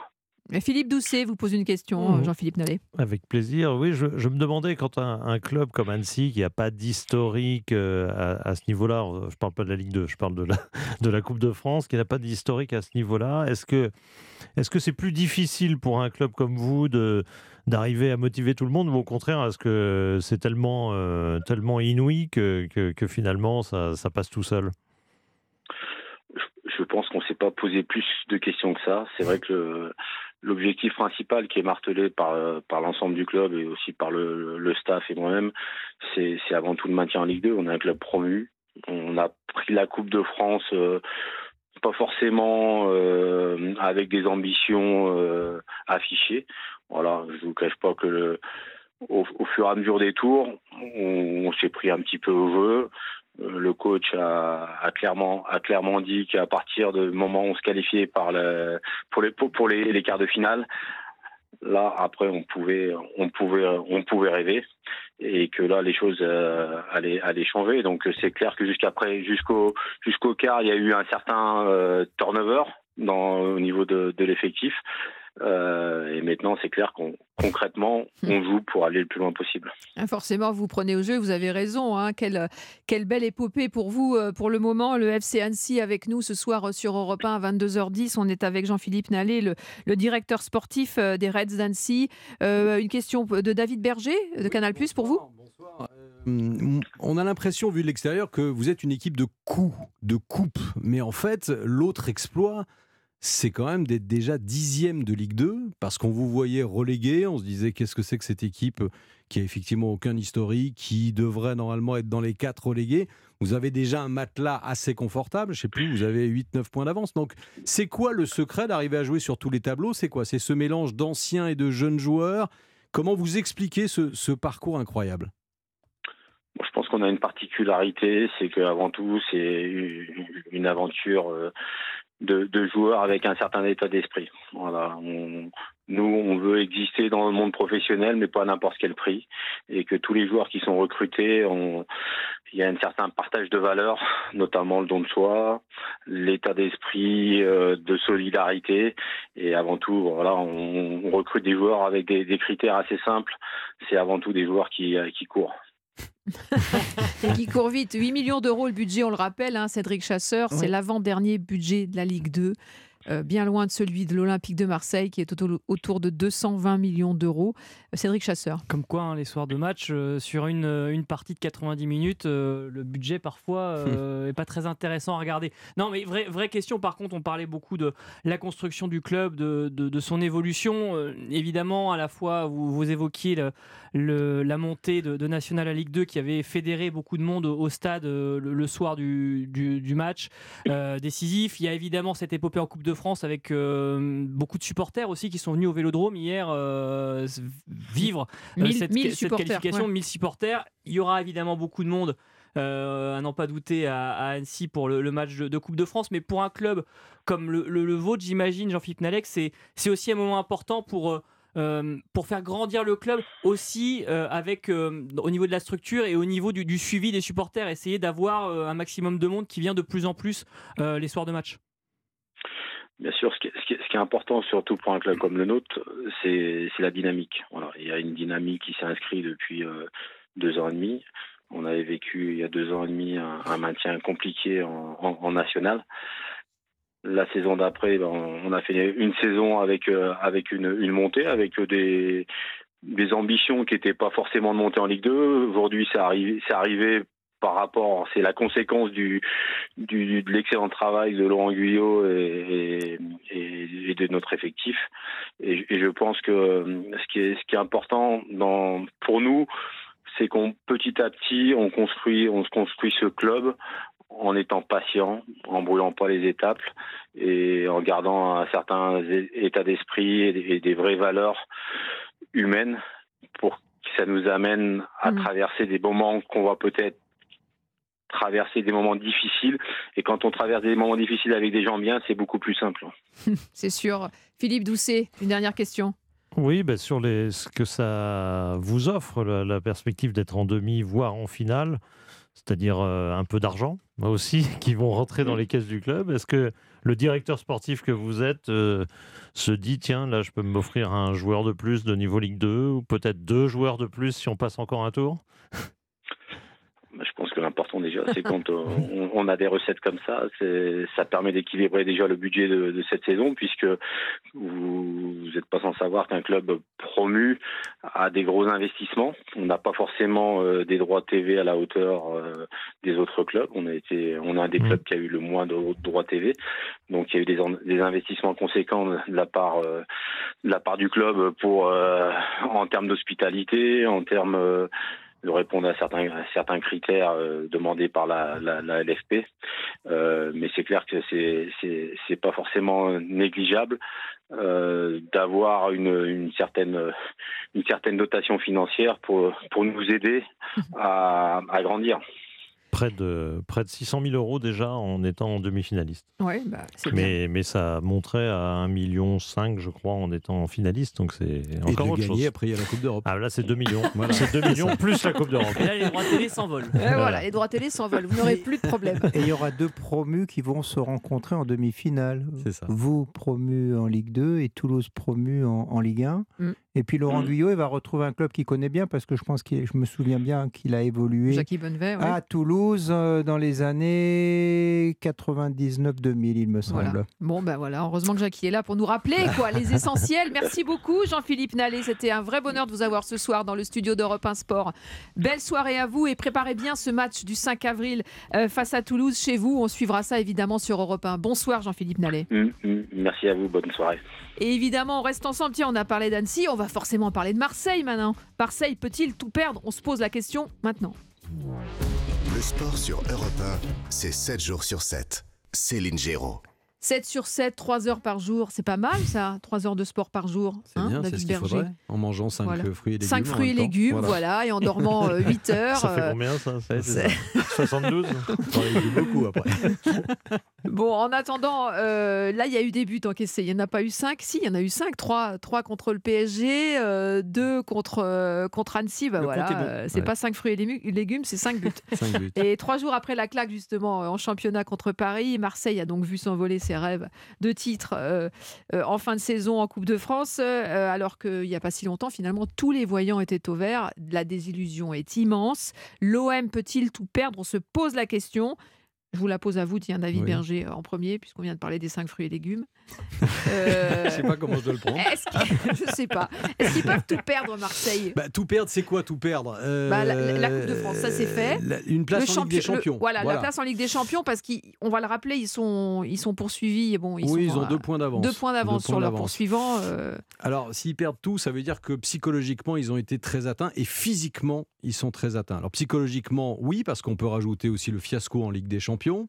Euh, et puis physiquement, alors oui aussi parce que ils ont perdu contre l'équipe la plus détestée de Marseille et la meilleure de France, c'est le mmh. P S G, et ils ont perdu contre la plus mauvaise de toutes celles qu'ils ont rencontrées cette année, c'est-à-dire Annecy, sans faire injure à Annecy. Hein. Ouais. Donc déjà psychologiquement, ça fout un coup. Ensuite physiquement, euh, on, on, on voit des joueurs cramés. Moi, j'ai souvent fait le parallèle avec, euh, avec euh, Bielsa, Bielsa, Bielsa ouais. et, et je me rends compte que c'est un système très exigeant et on se rend compte que les joueurs qui cavalent partout bah, cavalent beaucoup moins. Et, et surtout aussi, je ne bon, suis pas un fan de, de Tudor, mais je reconnais qu'il faisait un sacré boulot. J'ai vu quelques matchs de Marseille où il y avait une sacrée intensité. Mais là, on voit les limites de Tudor aussi, c'est-à-dire qu'il bah, ne change pas de système, quoi. Donc ça, ça continue et on voit ce club qui peut-être à la dérive. Je dis peut-être parce que la série, elle est impressionnante. C'est douze victoires lors des quinze derniers matchs. Oui, c'est vrai. Donc franchement, c'est le plus haut total de points aussi de Marseille, même à l'époque où Marseille mmh. était champion. Donc faut pas tout mettre en l'air, mais euh, voilà, psychologiquement, ouais. la défaite de Ligue des Champions, et cetera. Vous avez, ouais, vous avez ouvert pas mal ça, de, ça pose, de portes, ça, effectivement. Ouais, ouais, ouais. Euh, Jackie Bonnevay, la méthode Tudor, euh, épuisante, exigeante, hein, que vient, que oui, vient d'évoquer David, David Berger. Un... Les joueurs s'en sont plaints d'ailleurs, hein, récemment, bah, en disant intense, on nous presse c'est... trop. Et puis surtout, c'est répétitif, donc c'est difficile. Alors pour revenir à la question, est-ce que Marseille a a tout perdu. On, va, on terme, peut tout perdre. Bah, tout perdre. En termes de trophées, oui. On va dire oui, parce que quelque part, quand on élimine Rennes et le Paris Saint-Germain, Euh, intérieurement, on se dit pourquoi pas. Ils n'ont rien gagné depuis deux mille douze sous l'ère euh, Didier Deschamps avec euh, La Guy Coupe de la Stéphane, il me Ligue, oui. semble, la Coupe de la Ligue. C'est ça. Mm. Donc là, ils se disent pourquoi pas cette saison. Bon, mais à ce niveau-là, oui, c'est vrai que c'est, euh, c'est une énorme déception pour le public. J'avais vu Jean-Pierre Papin qui est revenu au club, qui parlait de la, de la Coupe et il en sait quelque chose au niveau, au Mm. niveau de la Coupe de France. Mais pour le reste, c'est quand même une saison assez extraordinaire quand même. S'ils réussissent l'objectif d'être euh, dans la Champions League, de finir deuxième, voire troisième, ça sera quand même une saison réussie, il me Sauf semble. si, euh, pour référen- faire référence à ce que vous disiez sur la Bielsa, la- l'ère Bielsa, ils avaient quand même été champions d'automne Oui. avant de finalement euh, finir Alors c'est vrai, quatrième. quand on les voit jouer, c'est un football de demain où ça court partout, où il y a une intensité folle, un pressing tout-terrain, des défenseurs centraux qui dézonent, qui vont faire un pressing très haut, c'est Mais assez ça part dans rare. tous les sens. Est-ce qu'il y a du Ça fond de part jeu? dans tous les sens. La difficulté, c'est si c'est, c'est, c'est bien organisé, c'est bien ordonné, c'est très agréable. D'ailleurs, soixante-deux mille personnes pratiquement à tous les matchs. C'est quand même que le public est un grand public connaisseur qui a vu d'énormément de Mm. matchs, se rend compte qu'il y a quelque chose qui s'est passé. Mais la difficulté, comme la- tu le dis David, c'est la, la répétition des efforts, la continuité. C'est très très difficile d'avoir un jeu aussi intense et de le faire deux fois par semaine pendant une saison complète. Ça, c'est, c'est, c'est la grosse difficulté. Philippe Doucet, est-ce que l'O M peut tout perdre cette saison? Je vous pose la question à vous aussi. Bah, je- Oui, c'est une- évidemment une possibilité. Et, euh, on- ils ils peuvent toujours finir quatrième, sachant que Monaco est pas loin, que Lens n'est pas loin. Oui, Donc, parce qu'on va le ce- Parce que ce rappeler. Nice serait- revient euh, aussi voilà. comme une bombe. Et que Attention à Nice Nice, hein. revient, On va le mais enfin rappeler. Nice est encore un loin, mais L'objectif, c'est oui, vraiment oui. la Ligue des Champions, c'est pas la Ligue Europa. Tout à Euh, fait, C'est tout à même fait. pas envisageable. Oui, c'est même l'objectif prioritaire sur un plan économique. Euh, sinon, Marseille Oui. va accumuler un gros déficit encore la saison prochaine. S'ils ne sont pas en Ligue des Champions, ça, c'est la Ligue des Champions cette année qui leur permet d'avoir, de tenir à peu près leur budget.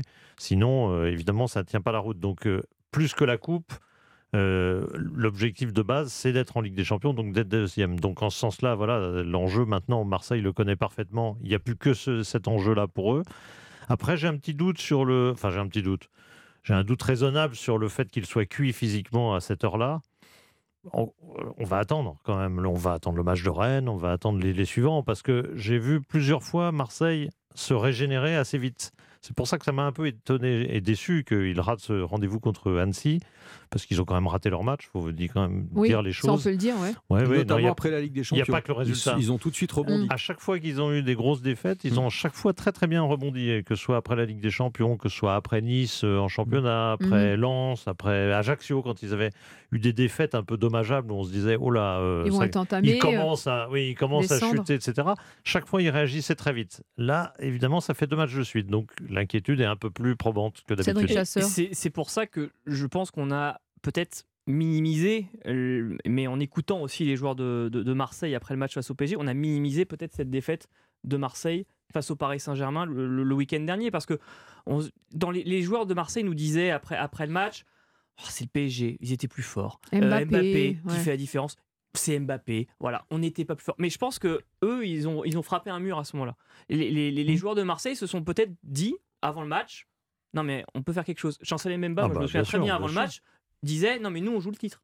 Bah oui, Et, oui. et je pense que i- ils ont vu tout se fracasser sur ce match-là en se disant, bah finalement, euh, en jouant notre jeu, on n'est pas capable de rivaliser avec le Paris Saint-Germain. Ils En ont- jouant notre jeu. Et, et- et c'est là où les principes que eux avaient avant le match, ils les ont peut-être perdus aussi. Et en termes d'intensité, c'était beaucoup plus dur de récupérer derrière. Et on voit que les efforts, ils les ont beaucoup moins faits face à Annecy. Et dès que l'équipe de Marseille n'est plus capable de jouer euh, avec l'intensité qu'elle avait mis, par exemple, au match de coupe face au Paris Saint-Germain, ce qui est impossible à reproduire, je pense, tout au long d'une saison, Mhm. bah, comme le fond de jeu, il n'est pas si clair que ça au final du côté de l'Olympique de Marseille et dans le système de- d'Igor Tudor, bah, au final, cette équipe de Marseille redevient une équipe un peu lambda, où dès que le- les, les vents sont un peu contraires, là, il y a eu deux poteaux hier euh, face, à, Ouais. face à Annecy, où il y a un gardien qui commence à être un peu bon, bah, ça panique. Mm. Ça panique, et, et- et je trouve que défensivement, bah, cette équipe de Marseille, finalement, elle n'a pas euh, tout, euh, tout d'une équipe euh, Ah bah, on sur peut laquelle on peut se pas, on reposer. peut pas à la- on Balerdi, peut pas à euh, la fois attaquer à huit et non, être, Philippe euh, Doucet. C'est ça. et être très très solide Ouais. défensivement. Il y a des limites quand même. Allez, vingt-deux heures vingt-quatre, vous êtes sur Europe un, Europe un Sport. Bien sûr, on continue à parler de cette O M euh, battue, pardonnez-moi, en Coupe de France hier euh, face à Annecy. Euh, Peut-elle tout perdre, cette équipe, euh, David Berger? Vous avez évoqué évidemment plusieurs, euh, plusieurs causes. Euh, le choc euh, face au P S G perdu, cette défaite, euh, une forme de, peut-être peut-être ils sont vus trop beaux. Il mmh. euh, y a le cas Balerdi aussi, il faut qu'on en parle, parce que ce joueur, pour le coup, euh, ah, il est... incarne à lui, euh, tout seul, la désillusion euh, totale. Euh, dans ce match, c'est lui qui... qui euh... ah bah c'est, il est, il est pris ouais. sur le premier but euh, égalisateur, euh, parce que c'est lui qui défend sur le, le buteur, qui recule, qui recule, qui recule, qui l'amène même jusque dans la surface, alors qu'il doit faire l'arrêt. Euh, je pense que le, les défenseurs euh, sauront me dire oui ou non. Il a un oui petit peu non. coach, notre Cédric. Hein non, mais il a un il petit doit, côté il doit, coach. Il doit, hein. faire, il doit faire un arrêt ouais, avant vrai, la surface et il, et ouais. il entraîne ouais. l'attaquant avec lui. Donc là, il est pris. Il est pris sur le deuxième but dans le duel aérien. Alors, il est peut-être pas tout seul, mais il, c'est le premier qui ne saute pas devant. Et donc, c'est lui qui est pris sur ce duel sur le corner. Et c'est lui qui loupe le penalty. Malheureusement pour lui, ça arrive au huitième tireur. Donc, ça veut dire quand même que tous les autres ont plutôt bien réussi leur tir. Mais euh, c'est vrai ouais. que il cristallise Balerdi, finalement qui, le, l'échec. Et c'est pas sa première erreur qui, avec l'Olympique de Marseille. Ce qui David m'ennuie Berger, un peu, c'est qu'à chaque fois qu'on pointe du doigt un joueur de Marseille, c'est parce qu'il a fait une bêtise ou qu'il n'a pas été bon.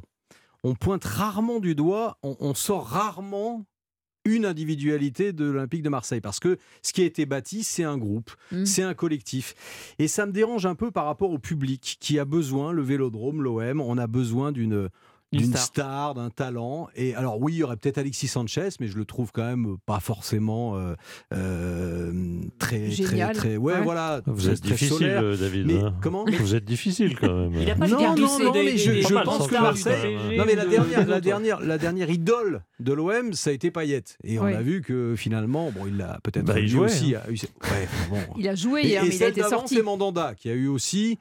Franchement, un, un régime, un traitement euh, pas digne non, de, de, ouais. de, de ce qu'il a. Ouais. Donc, ce, ce, cette philosophie qui est nouvelle à Marseille de créer uniquement un groupe euh, qui, voilà, qui cavale partout, je pense que ça a ses limites. Et on parlait du public, soixante mille personnes. Moi, je crains que ce soit la défaite de trop. Ouais, parce qu'ils ont été extrêmement euh, solidaires quelque part. Et on les a très peu entendus. Alors, solidaires, bon, ils sont partis quand même avant la fin. Ils sont revenus, oui, mais il n'y a, a pas eu de débordement, et, y compris dans les virages, auxquels on aurait mais, pu s'attendre. Mais la presse locale, elle est terrible ce matin. Terrible. C'est-à-dire... honteux, c'est en gros titre. C'est... On sent que c'est vraiment la défaite de trop. Et que moi, je sens qu'il y a un peu, un peu de désamour qui pourra Parce arriver. Parce qu'il y avait une vraie fusion, une espèce ah oui. de, de, de sérénité oui, retrouvée, oui, oui, oui, si on parlait de sérénité oui, à Marseille, oui, oui. entre le public oui. et les joueurs. Il n'y oui. avait plus de banderoles hostiles, on n'avait on avait plus des fumigènes, enfin, oui, même s'il y a des règles maintenant, mais je veux dire, c'était moins hostile, moins agressif. Là, oui. on se dit qu'ils peuvent rebasculer dans quelque chose de beaucoup plus dur. C'est ça. Mais je pense c'est... que la Ligue des Champions, plus Marseille, plus Paris, pardon, la défaite contre le P S G, et là, la défaite contre le dixième de Ligue deux, ça va ouais. être dur à digérer. Mais pour avoir vécu le, le, l'O M P S G euh, du, du week-end dernier au stade, moi j'avais été très surpris euh, positivement euh, de la réponse des supporters, en tout cas des ultras de l'Olympique de Marseille après le match, parce que après le match, il faut quand même se souvenir que les joueurs sont restés sur la pelouse pour aller saluer les, les deux copes des deux côtés euh, mmh. des tribunes, et que les copes étaient restés mmh. eux, et ils continuaient après de chanter un, après un trois zéro après un trois zéro contre ouais, le P S G. Ouais. Je pense que dans l'histoire des P S G O M, ça n'est jamais arrivé que les supporters marseillais acceptent une telle défaite mmh. euh, face face face au Paris Saint-Germain. Qu'avant, plus qu'avant, moi je me rappelle de l'année de Ronaldinho, donc ça remonte quand même à vingt ans. Ouais. Que le public, le P S G mène trois zéro, Ronaldinho fait un show invraisemblable, et le public, le public derrière un but, organise un, une rave. Ah bon ? C'est-à-dire que tout d'un coup, on se dit, mais qu'est-ce qui se passe ? On ouais. entend de la musique, et on est où là ? ouais. Et on s'aperçoit qu'en fait, ils ont mis les, les baffles à fond la caisse. Et c'est le dance floor, une, quoi. Une, c'est un dance floor. Et ils ont continué, même après le match, ils continuaient. Et ils ne regardaient même plus le match, ils s'en fichaient complètement. Mais c'était fini, c'était désintéressé. Là, ils supportaient oui, pas non, l'équipe. Parce que c'est l'institution. Voilà, ce que je disais, vous avez raison de rappeler, effectivement, cette anecdote. C'est pour l'anecdote, ouais. pour dire qu'il n'y avait aucune animosité. Mmh, mmh. Nous, on se disait, oh là, trois zéro, on ne va jamais sortir du stade, qu'est-ce que c'est que ça ? Et en fait, pas du tout, il y avait une rave. Jackie Bonnevet. Non, ils ont été quand même gâtés. Je pense qu'au début de saison, si on leur avait dit, vous allez avoir un tel spectacle, de telles rencontres de haute intensité, Euh, battre le P S G, le grand P S G, même s'il n'y avait pas Mbappé, ça a été quand même un match assez exceptionnel. On n'en voit pas souvent des comme ça. Alors je pense que ça permet au public de digérer un petit peu mieux la pilule, mais c'est vrai qu'il faudra maintenant absolument se qualifier, finir dans les trois premiers, surtout à la deuxième place, parce que là ça peut se compliquer. C'est... Mmh. Le public est exceptionnel, mais ce n'est pas un public qui est un champion du monde de la patience. Hein. Et c'est, c'est la seule victoire référence quasiment de l'année. Hein. Cette victoire ouais, contre ça. le P S G. Ouais, ouais, je regardais contre rappeler. le top cinq, cette année, c'est une victoire, deux nuls, trois défaites. Et la victoire en championnat, c'était à Monaco. Mm-hmm. Donc, euh, le public, voilà, il se dit, dans les grands rendez-vous, en Ligue des Champions, on a vu que c'était quand même un fiasco, euh, en championnat. Non, voilà. Et ce public, il a besoin de victoires, il a besoin de titres. Et puis la Coupe de France était une opportunité extraordinaire. Là, ils y ont cru. Vraiment, tout le monde y a cru. Moi, le premier. Donc, la, la, la déception est d'autant plus grande. Et cette statistique pour finir, sur le top Cédric. cinq, juste dimanche, déplacement à Rennes. Ouais. Rennes qui, euh, alors certes, a un peu baissé de pied euh, sur le, le début de l'année, mais avait à peu près les mêmes statistiques que Lens, notamment, à domicile, euh, sur le, la saison championnat, avec une équipe quasiment imbattable euh, mmh. au Roazhon Park, euh, et un, un Genesio qui est très bien à même mmh. de battre les très grosses équipes de, de cette Ligue un. Hein. Donc euh, ça va vraiment pas être facile de, de retomber sur ses pattes du côté de l'Olympique ouais. de Marseille dimanche. Rennes revanchard en plus. Hein, oui. Donc il euh, y, y a un enjeu sur ce match qu'on suivra. Ce sera dimanche et ce sera évidemment euh, sur Europe un. Allez, on continue à parler foot. Tiens, on va parler euh, de Lyon. Juste vous donner le résultat parce qu'il y a un match de, de la Coupe des Rois, match aller euh, donc en Espagne entre le Real et le Barça. Et pour l'instant, c'est le Barça qui mène sur la pelouse du Real un zéro, un but contre son camp de Militao. Euh, voilà, et euh, évidemment on suit ce B match du Barça ouais. contre la très belle équipe du Real, c'est voilà. incompréhensible parce que le Real est capable d'en passer cinq à Anfield voilà. et puis euh, là de, de passer à côté. Ah. Alors que je vous vois suivre évidemment ce match avec beaucoup d'attention, mais pour le moment on va parler de Lyon. Tiens, Lyon, euh, euh, Lyon en Coupe de France, est-ce que c'est désormais le favori légitime dans cette Coupe de France? On en parle maintenant. Europe un Sport. Avec Céline Géraud. Olympique Lyonnais.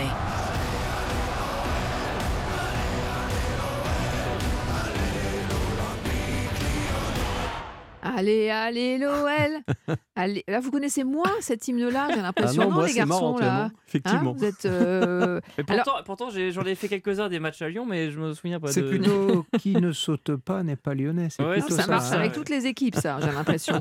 euh, bah, tiens, je, je vous rappelle le tirage au sort des demi-finales de la, de la Coupe de France. Ce sera Nantes, Lyon et Annecy-Toulouse. Donc Lyon en déplacement à Nantes. Est-ce que, euh, est-ce que c'est le favori légitime désormais selon vous? Tiens, Jackie Bonnevèche commence avec vous dans cette Coupe, du, dans cette Coupe de France désormais bah, avec favori la avec Nantes, je pense. Hein, favori, vous les mettez euh, au même niveau, Lyon ouais, et Nantes? Au même niveau. Et puis surtout, maintenant, je crois que Nantes a un petit côté peut-être plus favori parce qu'ils vont recevoir. Alors, les Lyonnais, c'est vrai que pour eux, c'est quand même... Euh, euh, à mon avis, très, très important, autant financièrement, d'aller... Euh, loin, voire de gagner, parce qu'au niveau euh, Coupe d'Europe, ils sont quand même privés. Là, ça serait la deuxième année s'ils oui. ne passaient pas. Donc, ça serait quand même euh, une catastrophe, surtout que le club a été racheté par, par euh, notre ami américain. Mais c'est vrai que c'est important pour eux, de, de, parce qu'en championnat, je pense que ça va être vraiment compliqué, très compliqué pour, pour Laurent Blanc et son staff et cette équipe de, de revenir dans la course à l'Europe. Donc, la seule chance pour moi, c'est d'aller en finale et de gagner cette fameuse Coupe de France, parce qu'il euh, y aura une pression importante sur eux par rapport à ce côté financier, à ce côté investissement, à ce côté institution qu'est l'Olympique Lyonnais. Jérôme euh, Textor, euh, pas Jérôme, Jérôme Textor. John, John, John, Textor, John. Jérôme, John Textor, le, Jérôme, notre c'est ami nous. américain, ouais, c'est ça. Euh, oui, je disais favori de cette Coupe de France avec Nantes, donc selon vous, euh, euh, Jackie Bonnevay, mais euh, après la victoire poussive, faut-il le rappeler, euh, face, à, face à Grenoble, il y a quand même une énorme pression sur eux désormais, euh, David Berger. Oui, la chance de Lyon, c'est de ne pas avoir des adversaires plus forts. Ça, c'est sûr. On peut discuter, est-ce que Nantes est plus fort? En tout cas, c'est quasiment du même niveau. Nantes, Toulouse et, et, et Lyon. Euh, voilà. Après, il y a Annecy. Bon, s'ils vont en finale. Euh, mais voilà. Et heureusement qu'il n'y a pas plus fort. Parce que cette équipe de Lyon, elle, est, euh, elle, elle, elle, elle, est, elle a les avantages de ses inconvénients ou l'inverse. C'est-à-dire que c'est une équipe très jeune. C'est une équipe très très jeune, donc qui est capable de passer à côté d'un match, comme ce fut le cas à Auxerre, où ça a été mais, ridicule. Et puis euh, d'arriver à avoir un petit, un petit esprit, de, de, un petit vent de fraîcheur apporté par les jeunes. Parce que c'est, je crois que c'est la moyenne d'âge, c'est vingt-quatre ans hein, mmh. de cette équipe de Lyon. Et, et ça, je pense que Laurent Blanc n'aurait jamais pu euh, imaginer, il n'aurait peut-être pas souhaité même euh, entraîner cette équipe-là s'il l'avait su à l'avance. Mais euh, donc voilà, elle a la qualité de ses défauts, c'est-à-dire jeune, donc imprévisible, et en même temps, bah, qui peut passer à côté de certains matchs. Donc oui, d'aller, de sauver sa saison, parce que là, on pourra parler de sauver sa saison. Oui, parce qu'il ne reste plus que ça, finalement, c'est la seule porte de sortie. Enfin, euh, oui, oui, parce que depuis, depuis quatre à cinq ans, à part euh, en deux mille vingt et un où ils finissent quatrième, mais sinon c'est septième, huitième, neuvième. Et ils ont exactement le même bilan que l'an dernier. C'est-à-dire que c'est une équipe de, de, de, de milieu de tableau, Lyon. Aujourd'hui, c'est, c'est terrible, mmh. mais c'est vrai. Donc, euh, voilà. Philippe Doucet. Il n'est ouais, pas d'accord, Philippe. Bah, sept huitième, c'est mieux que, que milieu de tableau, mais enfin, oui, pas, beau, à... pas assez, pas assez, pas assez pour l'Olympique lyonnais. Voilà. Voilà, c'est, c'est euh... Mais bon, il faut quand même réussir à, à passer ce cut en, en Coupe de France pour, pour voir un peu plus grand, pour ce changer serait... de dimension, pour retrouver... Euh... Ce serait effectivement le, oui, une embellie formidable pour le, pour le club lyonnais, mais... un peu comme vous tous, j'ai l'impression, je ne les classe pas pour, comme un favori de la compétition naturel, pour autant, ouais. Parce qu'on n'a pas de certitude avec cette équipe lyonnaise, et que du coup, face à Nantes euh, ou face à Toulouse, euh, bon, et même face à Annecy, pourquoi pas en finale, euh, je veux dire, bon, euh, je n'ai pas de certitude que Lyon va remporter ces, ces deux matchs-là. Pourquoi vous ne la trouvez pas séduisante? Vous trouvez que ça... Elle, elle peut, elle, David a bien expliqué, elle peut l'être, et puis elle peut être aussi euh, très irritante, euh, dans la, la, la sensation qu'elle, qu'elle n'arrive à rien par moment. Quoi, c'est, c'est brouillon, pas... c'est décousu, ça, ça manque oui, de... Oui, c'est un peu décousu, il y a des talents, il y a, y a des talents, et puis il y a une expression collective qui n'est pas toujours satisfaisante, qui n'est pas toujours au rendez-vous. On... C'est, c'est une équipe assez insaisissable, et je pense que malheureusement, c'est un discours que pourraient tenir tous les entraîneurs qui se sont occupés de cette équipe depuis cinq ans. C'est-à-dire qu'à chaque fois... C'est une constante, quoi. C'est une constante de voir mmh. des entraîneurs déçus par leur équipe. Chaque fois, ils se disent, mais c'est pas possible, j'ai tel joueur, j'ai tel autre, je, je travaille ça, j'arrive, et à l'arrivée, je fais un match qui, qui, ne, qui ne correspond pas à la qualité a priori de l'effectif. Mmh. Et yeah. tout le, ça fait au moins cinq entraîneurs qui butent là-dessus. Ça veut dire que c'est pas forcément de ce côté-là qu'il faut chercher le, le défaut. Jackie Bonnevet. Je trouve qu'il y a surtout un manque de continuité qui est évident. Ça veut dire que on les voit à certains moments, je me souviens de leur match à Brest qui est remarquable, on pense que c'est parti, ils et le match d'après, il ne se passe rien. Donc, c'est, ça alterne, comme tu l'as dit, David, des choses euh, remarquables, des performances euh, en tout point de vue euh, superbes. Et on se dit, ça y est, c'est parti. Et puis, à chaque fois, la continuité, elle n'est pas là. Alors que ce qu'on attend des joueurs, d'un joueur, d'un bon joueur, ce n'est pas un bon match de temps en temps, c'est un minimum garanti où on ne descend pas au-dessous d'un certain niveau. Et certains joueurs de l'Olympique lyonnais n'arrivent pas à avoir ce minimum garanti, ce qui fait que ben, ils ont un parcours chaotique, et ce qui fait qu'ils peuvent éventuellement gagner la finale, comme ils peuvent se faire éliminer mmh. contre une équipe comme Nantes à, à l'extérieur, bien entendu. Cédric Chasseur, est-ce que Lyon est le favori légitime de cette bah, Coupe de France désormais ? Je, je pense que si on fait un peu le, le bilan des, des quatre équipes qu'on a euh, face à, à nous pour ces demi-finales, Lyon, individuellement, intrinsèquement, a peut-être l'équipe qui a le plus de talent, individuellement. Mais en termes d'utilisation de ses talents et en termes, juste comme l'a dit très bien Jackie, euh, euh, David et, et Philippe, c'est, c'est à la fois euh, en, en demi-teinte, c'est, c'est pas tous les jours ou à tous les matchs. Et euh, je pense qu'au contraire, une équipe comme Toulouse, par exemple, qui a aussi des, des talents euh, qui se sont révélés, notamment cette saison, euh, bah, finalement, c'est peut-être l'équipe qui en fait la, la meilleure utilisation collectivement sur les, les quatre équipes qu'on a euh, face à nous. Donc, je pense que Lyon, intrinsèquement, sur le papier, si on regarde un peu la renommée, oui, c'est l'équipe qu'on voudrait naturellement mettre en avant et euh, placer comme favorite. Mais si Nantes joue comme Nantes a joué en match, au match aller euh, de barrage de Ligue Europa à Turin, mmh. je pense que Lyon se, se fait bouger, mais bien comme il faut. Et je ne suis pas certain que Lyon résiste à ça. Donc, euh, oui, ce sera à la Beaujoire et ce ne sera pas à huis clos. Et ce ne sera Cette pas fois, à huis non. clos. Donc euh, là, il y aura du, du monde, il y aura du public. Voilà, je pense que ça va être, je pense que ça va être très compliqué pour, pour les Lyonnais, qui ont évidemment des, des ressources pour, pour battre Nantes. Heureusement pour, pour Lyon aujourd'hui. Mais euh, je ne suis pas sûr qu'on puisse tirer un vrai favori, en fait, dans, dans, cette, dans ces demi-finales. Il y a des équipes qui ont un niveau à peu près euh, similaire.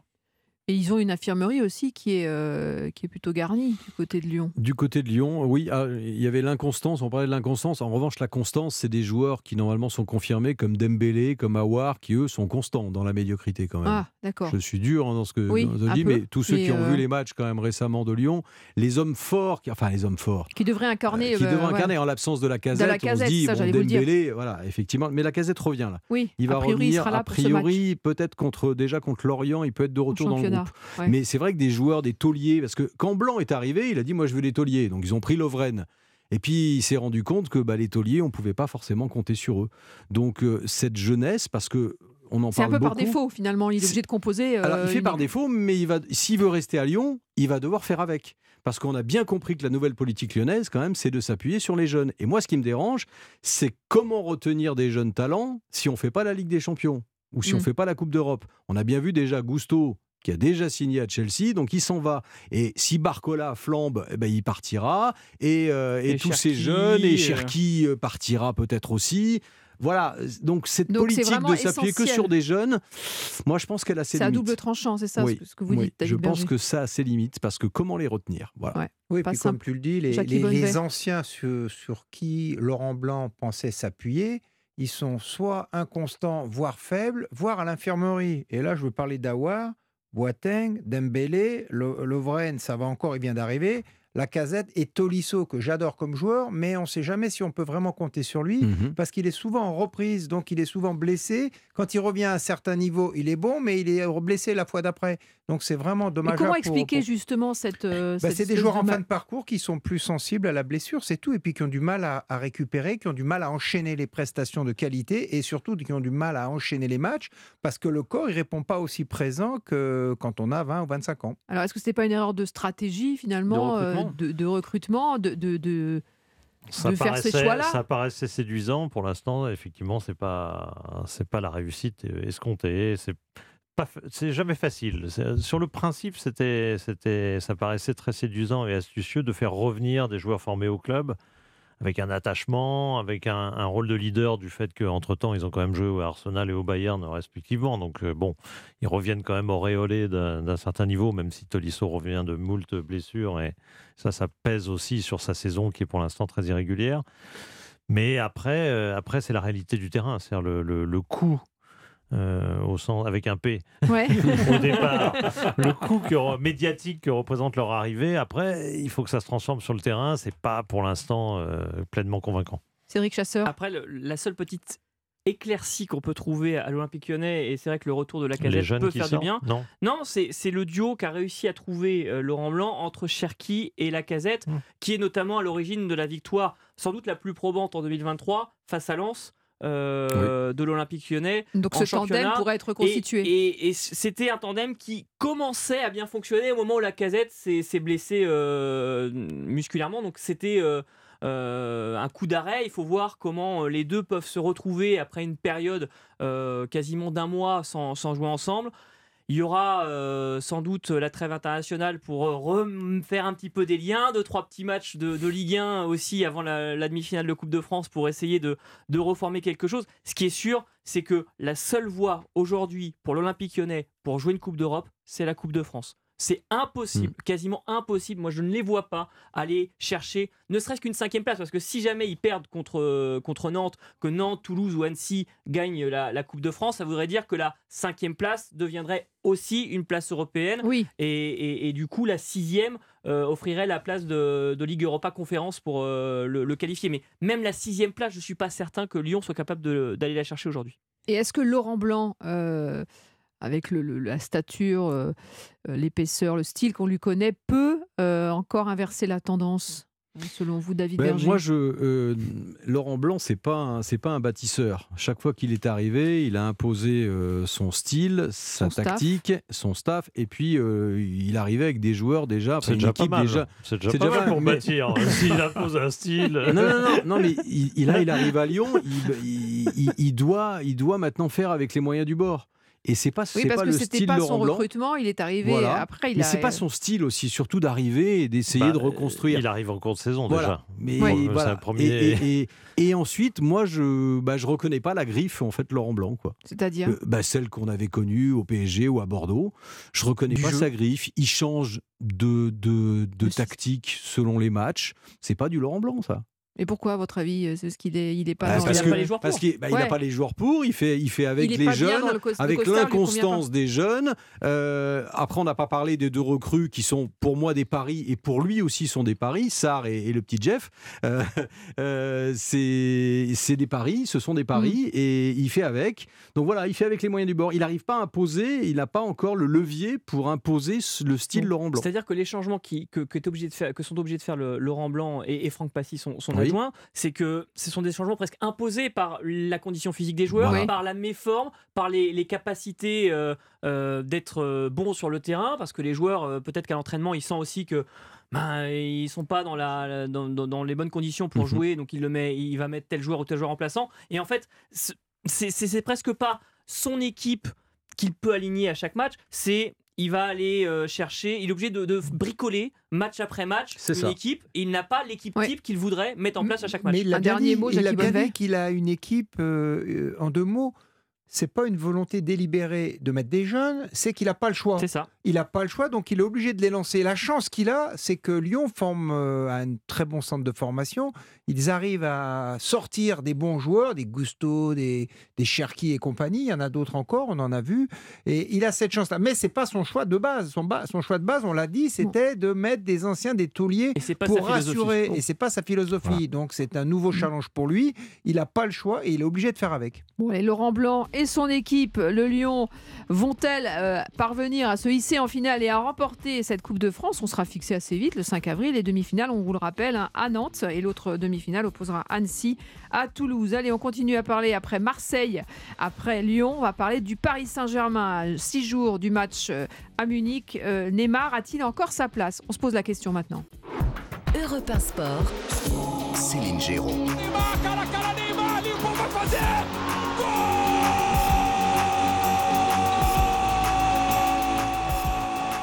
Allez, à vingt-deux heures quarante-cinq, une petite, euh, une petite poussée d'adrénaline comme ça à la brésilienne pour, euh, pour nous amener jusqu'à vingt-trois heures, pas pour vous réveiller, parce que si vous êtes avec nous, on s'ennuie pas une ouais, seconde. Moi, je vous assure ah bah que si le P S G se qualifie euh, la semaine prochaine, marque un but dans les arrêts de jeu, je vous fais ça. Hein, ah bah je suis déjà tant que ça, moi, de vous entendre partir comme ça dans les aigus à fond.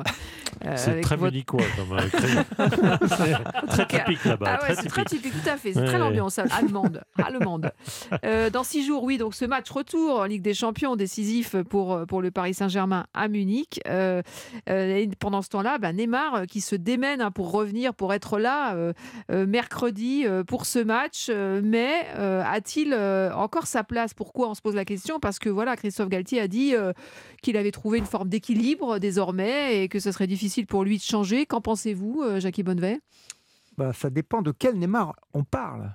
C'est ça la vraie question. Si on parle du Neymar d'avant Coupe du Monde, de juillet à fin novembre, début décembre, je dirais que oui, bien sûr qu'il a sa place. Le Neymar euh, dribbleur, le, drib- le Neymar qui, qui est un joueur d'équipe, qui travaille, qui défend, qui marque, qui dribble, qui met des buts, bien entendu que ce Neymar-là, euh, on en a besoin. Le Paris Saint-Germain mais, mais, en a mais grandement est-ce qu'on besoin. en a besoin aujourd'hui alors que Galtier alors, a l'air de retrouver une espèce d'équilibre? Il a trouvé avec un, un équilibre et à mon avis, Verratti, il ne prendra Ruiz, pas Vitinha, le risque de faire débuter fonctionne. avec une cheville qui n'est pas encore vraiment rétabli. Mais si on parle du Neymar de l'après-Coupe du Monde, c'est sûr que euh, oui. je pense qu'il a plus besoin, euh, Christophe a plus besoin, Christophe Galtier a plus besoin de Neymar sur le banc, parce que c'est le Neymar qui, que l'on retrouve, que l'on, qui retrouve ses travers. Ça veut dire euh, un comportement toujours à oui. la limite, euh, il est tout de suite euh, énervé, il peut prendre des cartons. C'est le Neymar que l'on n'aime pas, c'est le Neymar qui est désagréable, c'est le Neymar qui ne défend pas comme on le souhaite. Alors celui-là, c'est vrai que ce n'est pas celui qui nous plaît. Oui. Alors pour revenir bon. au match du Bayern, je ne suis pas certain qu'il sera vraiment rétabli, et pour aller à Munich, il va y avoir à mon avis des contacts très, très importants et violents. Je ne suis pas sûr que ça sera bien de le faire débuter et je pense qu'il sera plutôt bien au chaud sur le banc. Cédric Chasseur. Et ce serait déjà très bien qu'il soit sur le banc. Ça serait extraordinaire. Je ne suis pas certain qu'il soit là dans le groupe, moi. Ouais. Mais sincèrement, je ne suis pas certain que dans cette composition d'équipe-là euh, trouvée par euh, Christophe Galtier, cette espèce de trois cinq deux avec euh, Messi et, et Mbappé euh, en, en pointe et avec euh, un milieu, là c'était Vitinha, à Marseille c'était Vitinha, euh, Ruiz, et, Ruiz et Verratti. Je ne vois pas, moi, Neymar une, trouver une place, en fait. Parce que ce, ce P S G-là, si on reprend le match de, de Marseille, Euh, ce qui a fait la force de ce P S G-là, c'était la vitesse d'exécution, de... c'était le ballon qui circulait. C'était vraiment une touche de balle, deux touches de balle, grand maximum. C'était, le, le... c'était vraiment le ballon qui vivait et les joueurs qui donnaient, qui, qui se déplaçaient sans le ballon. Et Neymar, depuis le début de l'année, c'est davantage je prends le ballon, je vais faire un dribble, deux dribbles, je vais essayer de percuter. Et c'est... au-delà du système utilisé par Christophe Galtier, qui nécessite aussi d'avoir un, un joueur défensif peut-être en plus au milieu de terrain, que n'est pas Neymar, je pense que mmh. dans le style de jeu de Neymar aussi, ça devient de moins en moins compatible avec ce que veut produire le P S G, avec du jeu davantage en une touche, davantage euh, avec le, le ballon qui circule euh, sans le joueur, et euh, mmh. avec euh, vraiment c- cette capacité de, bah, de mettre de la vitesse dans le jeu en fait. David Berger. On a tous compris que euh, le match référence, c'est celui gagné à Marseille. Donc ce schéma trois cinq deux, c'est celui qui va être euh, qui, qui va ma- mis qui va en garder. place contre le Bayern de Munich avec la même intensité. Avec... Enfin, c'est le match qu'il faut reproduire. Parce que ce P S G-là est injouable quand il est comme ça. Alors, un Neymar au top de sa forme, moi je le vois justement dans ce milieu à trois, peut-être à la place de, de Vitinha ou à la place de Ruiz, mais je pense qu'il travaille. C'est le seul d'ailleurs de la M N M qui travaille défensivement. Oui. Donc là, il a sa place. Mais il n'est pas au top physiquement. Et, et je pense il se que démène, hein, je même, le disais, a priori, non, mais pour même revenir, s'il pour est sur là. le banc, oui. mercredi prochain, même s'il est sur le banc, il ne faut pas s'attendre à voir euh, le sauveur sortir de sa boîte comme Mbappé. Ouais. Ça n'aura pas du tout le même impact. Même s'il rentre un quart d'heure, ce n'est pas le Mbappé qui, en un quart d'heure, peut faire euh, pencher la balance. Donc pour vous, il n'a plus sa place. Pour moi, il ne va rien apporter contre le Bayern. Dans cette équipe, donc il n'a pas sa place. Et sur le banc, ça ne européenne. servira à rien. Philippe Doucet, d'accord, pas d'accord? Ça, c'est clair. Ça, moi, c'est clair. C'est tranché, Je c'est précis, mouille. c'est chirurgical. Ouais, ouais, c'est, c'est chirurgical. Bravo, David. Bravo, bravo. Ah, j'en sais rien. Et je dis, si vous me dites, il, a, il est rentré dix minutes et le P S G a gagné deux zéro grâce à lui, bon, ben, bah, je me bah, cache. Tu reviendras on au parle micro. De Neymar. Non, non, tu reviendras. Tu reviendras on repassera l'extrait. Tu viendras expliquer. Voilà. On parle tu de Neymar. Tu viendras expliquer tes propos. Évidemment, vingt-deux heures cinquante sur Europe. Non, mais le hein, débat, si le débat il a, pour Munich, il est relativement simple parce que Neymar est blessé. S'il rentre, c'est. Il sera à peine euh, valide, donc il n'est il est pas question qu'il soit titulaire. Et moi, j'entends match référence. Attention, le P S G a fait un match très particulier à Marseille. Il y a eu des choix tactiques euh, très particuliers. Le P S G a accepté d'avoir quarante pour cent de possession. C'est quand même assez rare. Ouais. Quand même. C'est assez rare. C'est-à-dire qu'ils ont accepté la domination territoriale de Marseille pour mieux les contrer. Avec Vitinha, qui était le troisième euh, offensif, mais... Ce, que, ce qu'a fait Vitinha, très bien d'ailleurs, il était très bon. Mais enfin, Neymar est capable de le faire aussi. Il ne faut pas me raconter d'histoire non plus. Donc, il faut arrêter de dire « Ah ben Neymar, il ne reviendra plus jamais, c'est fini. » Il est fini, non. il est old. Et tout, mais old concrètement, school. Là, pour le match de, de Munich, ils vont jouer exactement, très probablement dans le même registre, en acceptant que le Bayern fasse le jeu probablement, si le Bayern veut le faire, enfin, en tout cas, ce qu'on peut supposer. Oui. Ce qui était le cas à l'aller. Ce qui était le cas à l'aller. On peut supposer que ce sera exactement le même type de match et que le P S G cherchera à être perforant de la, de la même manière. Bon, je pense que le Bayern ne défendra pas pareil, mais pour des raisons relativement évidentes. Bah déjà, Pavard est suspendu, donc déjà pour ce match-là, ouais. ça va aussi créer non, certains, il... certains problèmes. Ils ne vont pas laisser Upamecano tout seul avec Mbappé, avec non, trente, trente mètres libres à droite, à gauche, devant et derrière. Je ne pense pas. Ce serait, ce serait, ce serait bêta. Ce serait très bêta. À ce niveau-là, à ce niveau-là, ce serait assez bêta. Mais voilà. Après, le débat, il reviendra après, parce que bon, on ne peut pas négliger comme ça d'un, d'un revers de main. Oh, Neymar, non, non, il euh, y en a marre. Non, Neymar, c'est un joueur phénoménal. Faut pas, faut évidemment pas l'oublier, mais quand il est bien, évidemment. Et c'est, c'est là qu'on verra aussi c'est l'impact et les capacités de Christophe Galtier à gérer son vestiaire, à gérer son groupe. Là, euh, Mbappé, quand il est revenu, la question était très simple. On sait que c'est le meilleur joueur de cette équipe du Paris Saint-Germain, oui. c'est le taulier, c'est le capitaine euh, sans le brassard, euh, c'est, c'est le leader de jeu de, de cette équipe. Pour Neymar, là, on va voir comment il va le gérer, comment il va le doser. Est-ce qu'au euh, moment où il va être en capacité, et je ne suis pas certain, encore une fois, que ce soit face au Bayern, comment il va le faire revenir ? Est-ce qu'il va changer son schéma, justement, pour réinstaller Neymar dans redéséquilibrer une, situation... une équipe qui, qui marche plutôt pas mal. Ce qui marchait en première moitié de saison, c'était justement ce déséquilibre créé par les trois de devant, parce qu'ils étaient capables de faire mmh. exploser l'équipe adverse en justement monopolisant le ballon. À partir du moment où le P S G a le ballon, ils peuvent jouer avec les ouais. trois de devant, ça pose ouais. pas trop de soucis. Mais comme le Paris Saint-Germain, depuis le début de l'année, se retrouve face à des équipes, c'était Lens, c'était Rennes, c'était Marseille, euh, c'était euh, le Bayern, le match aller, face à des équipes qui, finalement, ont presque plus le ballon que le Paris Saint-Germain, ou en tout cas jouent de façon tellement, euh, euh, oui, tellement offensive ouais. dans leur défense que finalement le P S G n'avait pas le temps de se retourner ou pas le temps de contrer. Euh, bah, en fait, ils n'avaient plus le ballon. Et, et quand on n'a plus le ballon, c'est beaucoup plus difficile de jouer avec ces trois offensifs-là. Moi, je trouve personnellement. Jackie Bonnevet. Comme l'a dit Philippe pour l'instant, et, et c'est le souci de Neymar et de Galtier, c'est que Neymar retrouve un niveau euh, de Champions League dans des gros matchs à haute intensité. Là, il est en train de soigner la cheville, en train de reprendre tranquillement, entre s'entraîner avec ses copains et faire un match de Champions League à élimination directe, c'est ouais. pas la même musique. Donc, à partir de là, il va y avoir un temps d'adaptation et Christophe va le réintégrer quand il sera à cent pour cent de ses possibilités physiques. Technique, on le connaît, Neymar.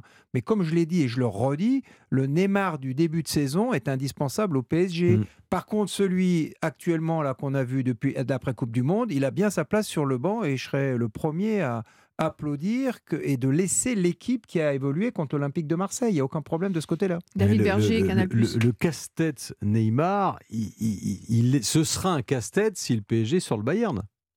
Parce oui. que si le P S G est éliminé contre le Bayern, alors là, c'est réglé. C'est réglé. Peu importe, parce qu'il ne restera ouais. plus qu'à terminer le championnat. Donc, introduire Neymar ou pas, ou même revenir avec trois attaquants, euh, il le fera. Mais il n'y aura plus d'enjeu. Il n'y aura oui. quasiment plus d'enjeu. Donc là, le casse-tête Neymar, c'est si le P S G sort le Bayern, alors là, oui. Là, il faudra voir aussi dans quel état on va récupérer Neymar ensuite. Oui, là, on, on rejoint ce que disait Exactement. Cédric sur les problèmes euh, voilà, plus, euh, Mais si le P S G est sorti, plus personnels de, de gérer l'ego. Euh, voilà. Donc, euh, Christophe Galtier, là, il est... Et jusqu'en pas... deux mille vingt-sept, hein.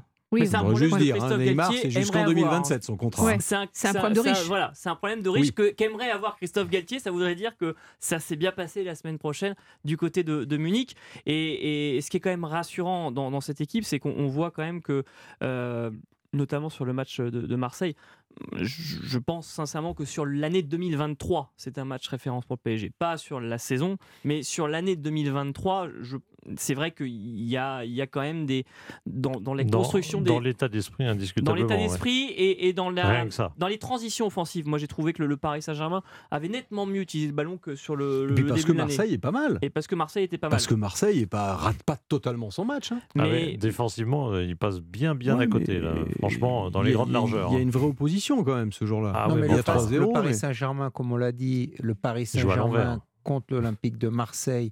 Le côté mental, le côté volume de course, agressivité, remplacement, cohésion d'équipe, humilité. Il y avait tout. À partir de là, il y avait tout. C'était une, C'était une vraie équipe. Parce qu'on n'avait pas vu depuis le début de l'année. Et comme je le dis régulièrement, c'est la répétition des efforts. C'est ce que dit Guardiola. Il veut que son équipe soit capable de faire deux fois par semaine, que chaque joueur soit pratiquement une machine pour répéter les efforts. Et c'est ce qui est le plus difficile pour un athlète de haut niveau. C'est, une bonne performance et mmh. possible de la faire, de la répéter, c'est la grosse difficulté. Moi, j'ai toujours De Bruyne dans ma tête. Il, il descend jamais au-dessous d'un certain niveau. Mmh. Il joue tous les matchs, il est toujours présent, il marque, il est toujours là, et on le voit jamais mauvais. Quand il est moins bon, il est quand même bon. Donc, c'est ce type de joueur, pour le Paris Saint-Germain, c'est ce type de joueur, c'est ces joueurs qui doivent ré- être capables de, de répéter cette qualité de, de prestation, et c'est, c'est ce qui est très difficile pour un joueur de haut niveau. Mmh. À quoi est-ce qu'on peut s'attendre du coup euh, sur ce match justement du Bayern euh, à Munich euh, avec cette équipe du P S G dans cette configuration euh, ils vont partir euh, avec des ambitions forcément euh, nouvelles euh, avec des ambitions ouais. et, et effectivement une, une confiance revalorisée parce que le match aller euh, le, en tout cas la première heure du match aller les avait sûrement un petit peu atteints dans leur, euh, dans leur morale en se disant on, on, ils, ils se sont donné l'impression de, eux-mêmes de se comporter comme une petite équipe face au Bayern, ce qui était un peu, un peu vexant. Il se trouve qu'il y avait eu l'entrée de Mbappé et que la dernière demi-heure avait fait naître des espoirs et que, et que le débat finalement a, a disparu un petit peu de ce tout petit P S G et il est passé à oh, le V A R après tout pour quelques centimètres, on devrait laisser les buts. Bon, formidable. Médiatiquement, c'est génial. C'est-à-dire, on passe de... Ouh, le P S G, on franchement, détourne, ouais. euh, c'est un, un désastre. Ils auraient pu prendre trois zéro. Et on est passé tout d'un coup c'est à... Clair. Oh, le V A R, c'est, c'est idiot ce V A R. Pour quelques centimètres, ils auraient dû accorder le but. Ouais. Génial. Bon, OK. Mais ça veut dire que, malgré tout, dans les têtes, il aurait pu y avoir des traces un peu plus durables en se disant, bon, on est devenu un, un petit d'Europe, quoi. On, est, on a fait un, un tout petit match d'un tout petit d'Europe. Au lieu de quoi, ils vont se présenter avec le match retour. Au match retour, suite au match de Marseille, avec une toute autre ambition, évidemment, et d'autres références. Mmh.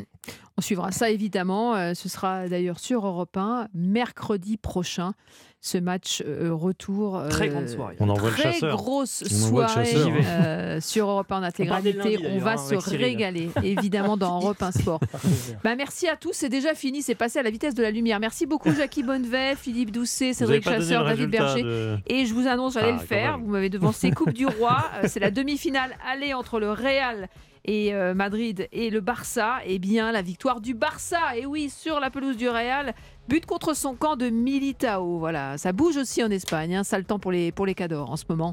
Euh, vous restez évidemment avec nous, euh, je vous rappelle que demain matin, Alexandre Lemaire et Omblin Roche, avec toute la rédaction d'Europe un, accompagne, vous accompagne de cinq heures à sept heures, et c'est pour les lève-tôt, hein, les petits matins, un premier tour complet de l'actualité dès cinq heures sur Europe un. Allez, euh, merci à tous. Évidemment, demain, Europe un Sport avec euh, Lionel Rosso.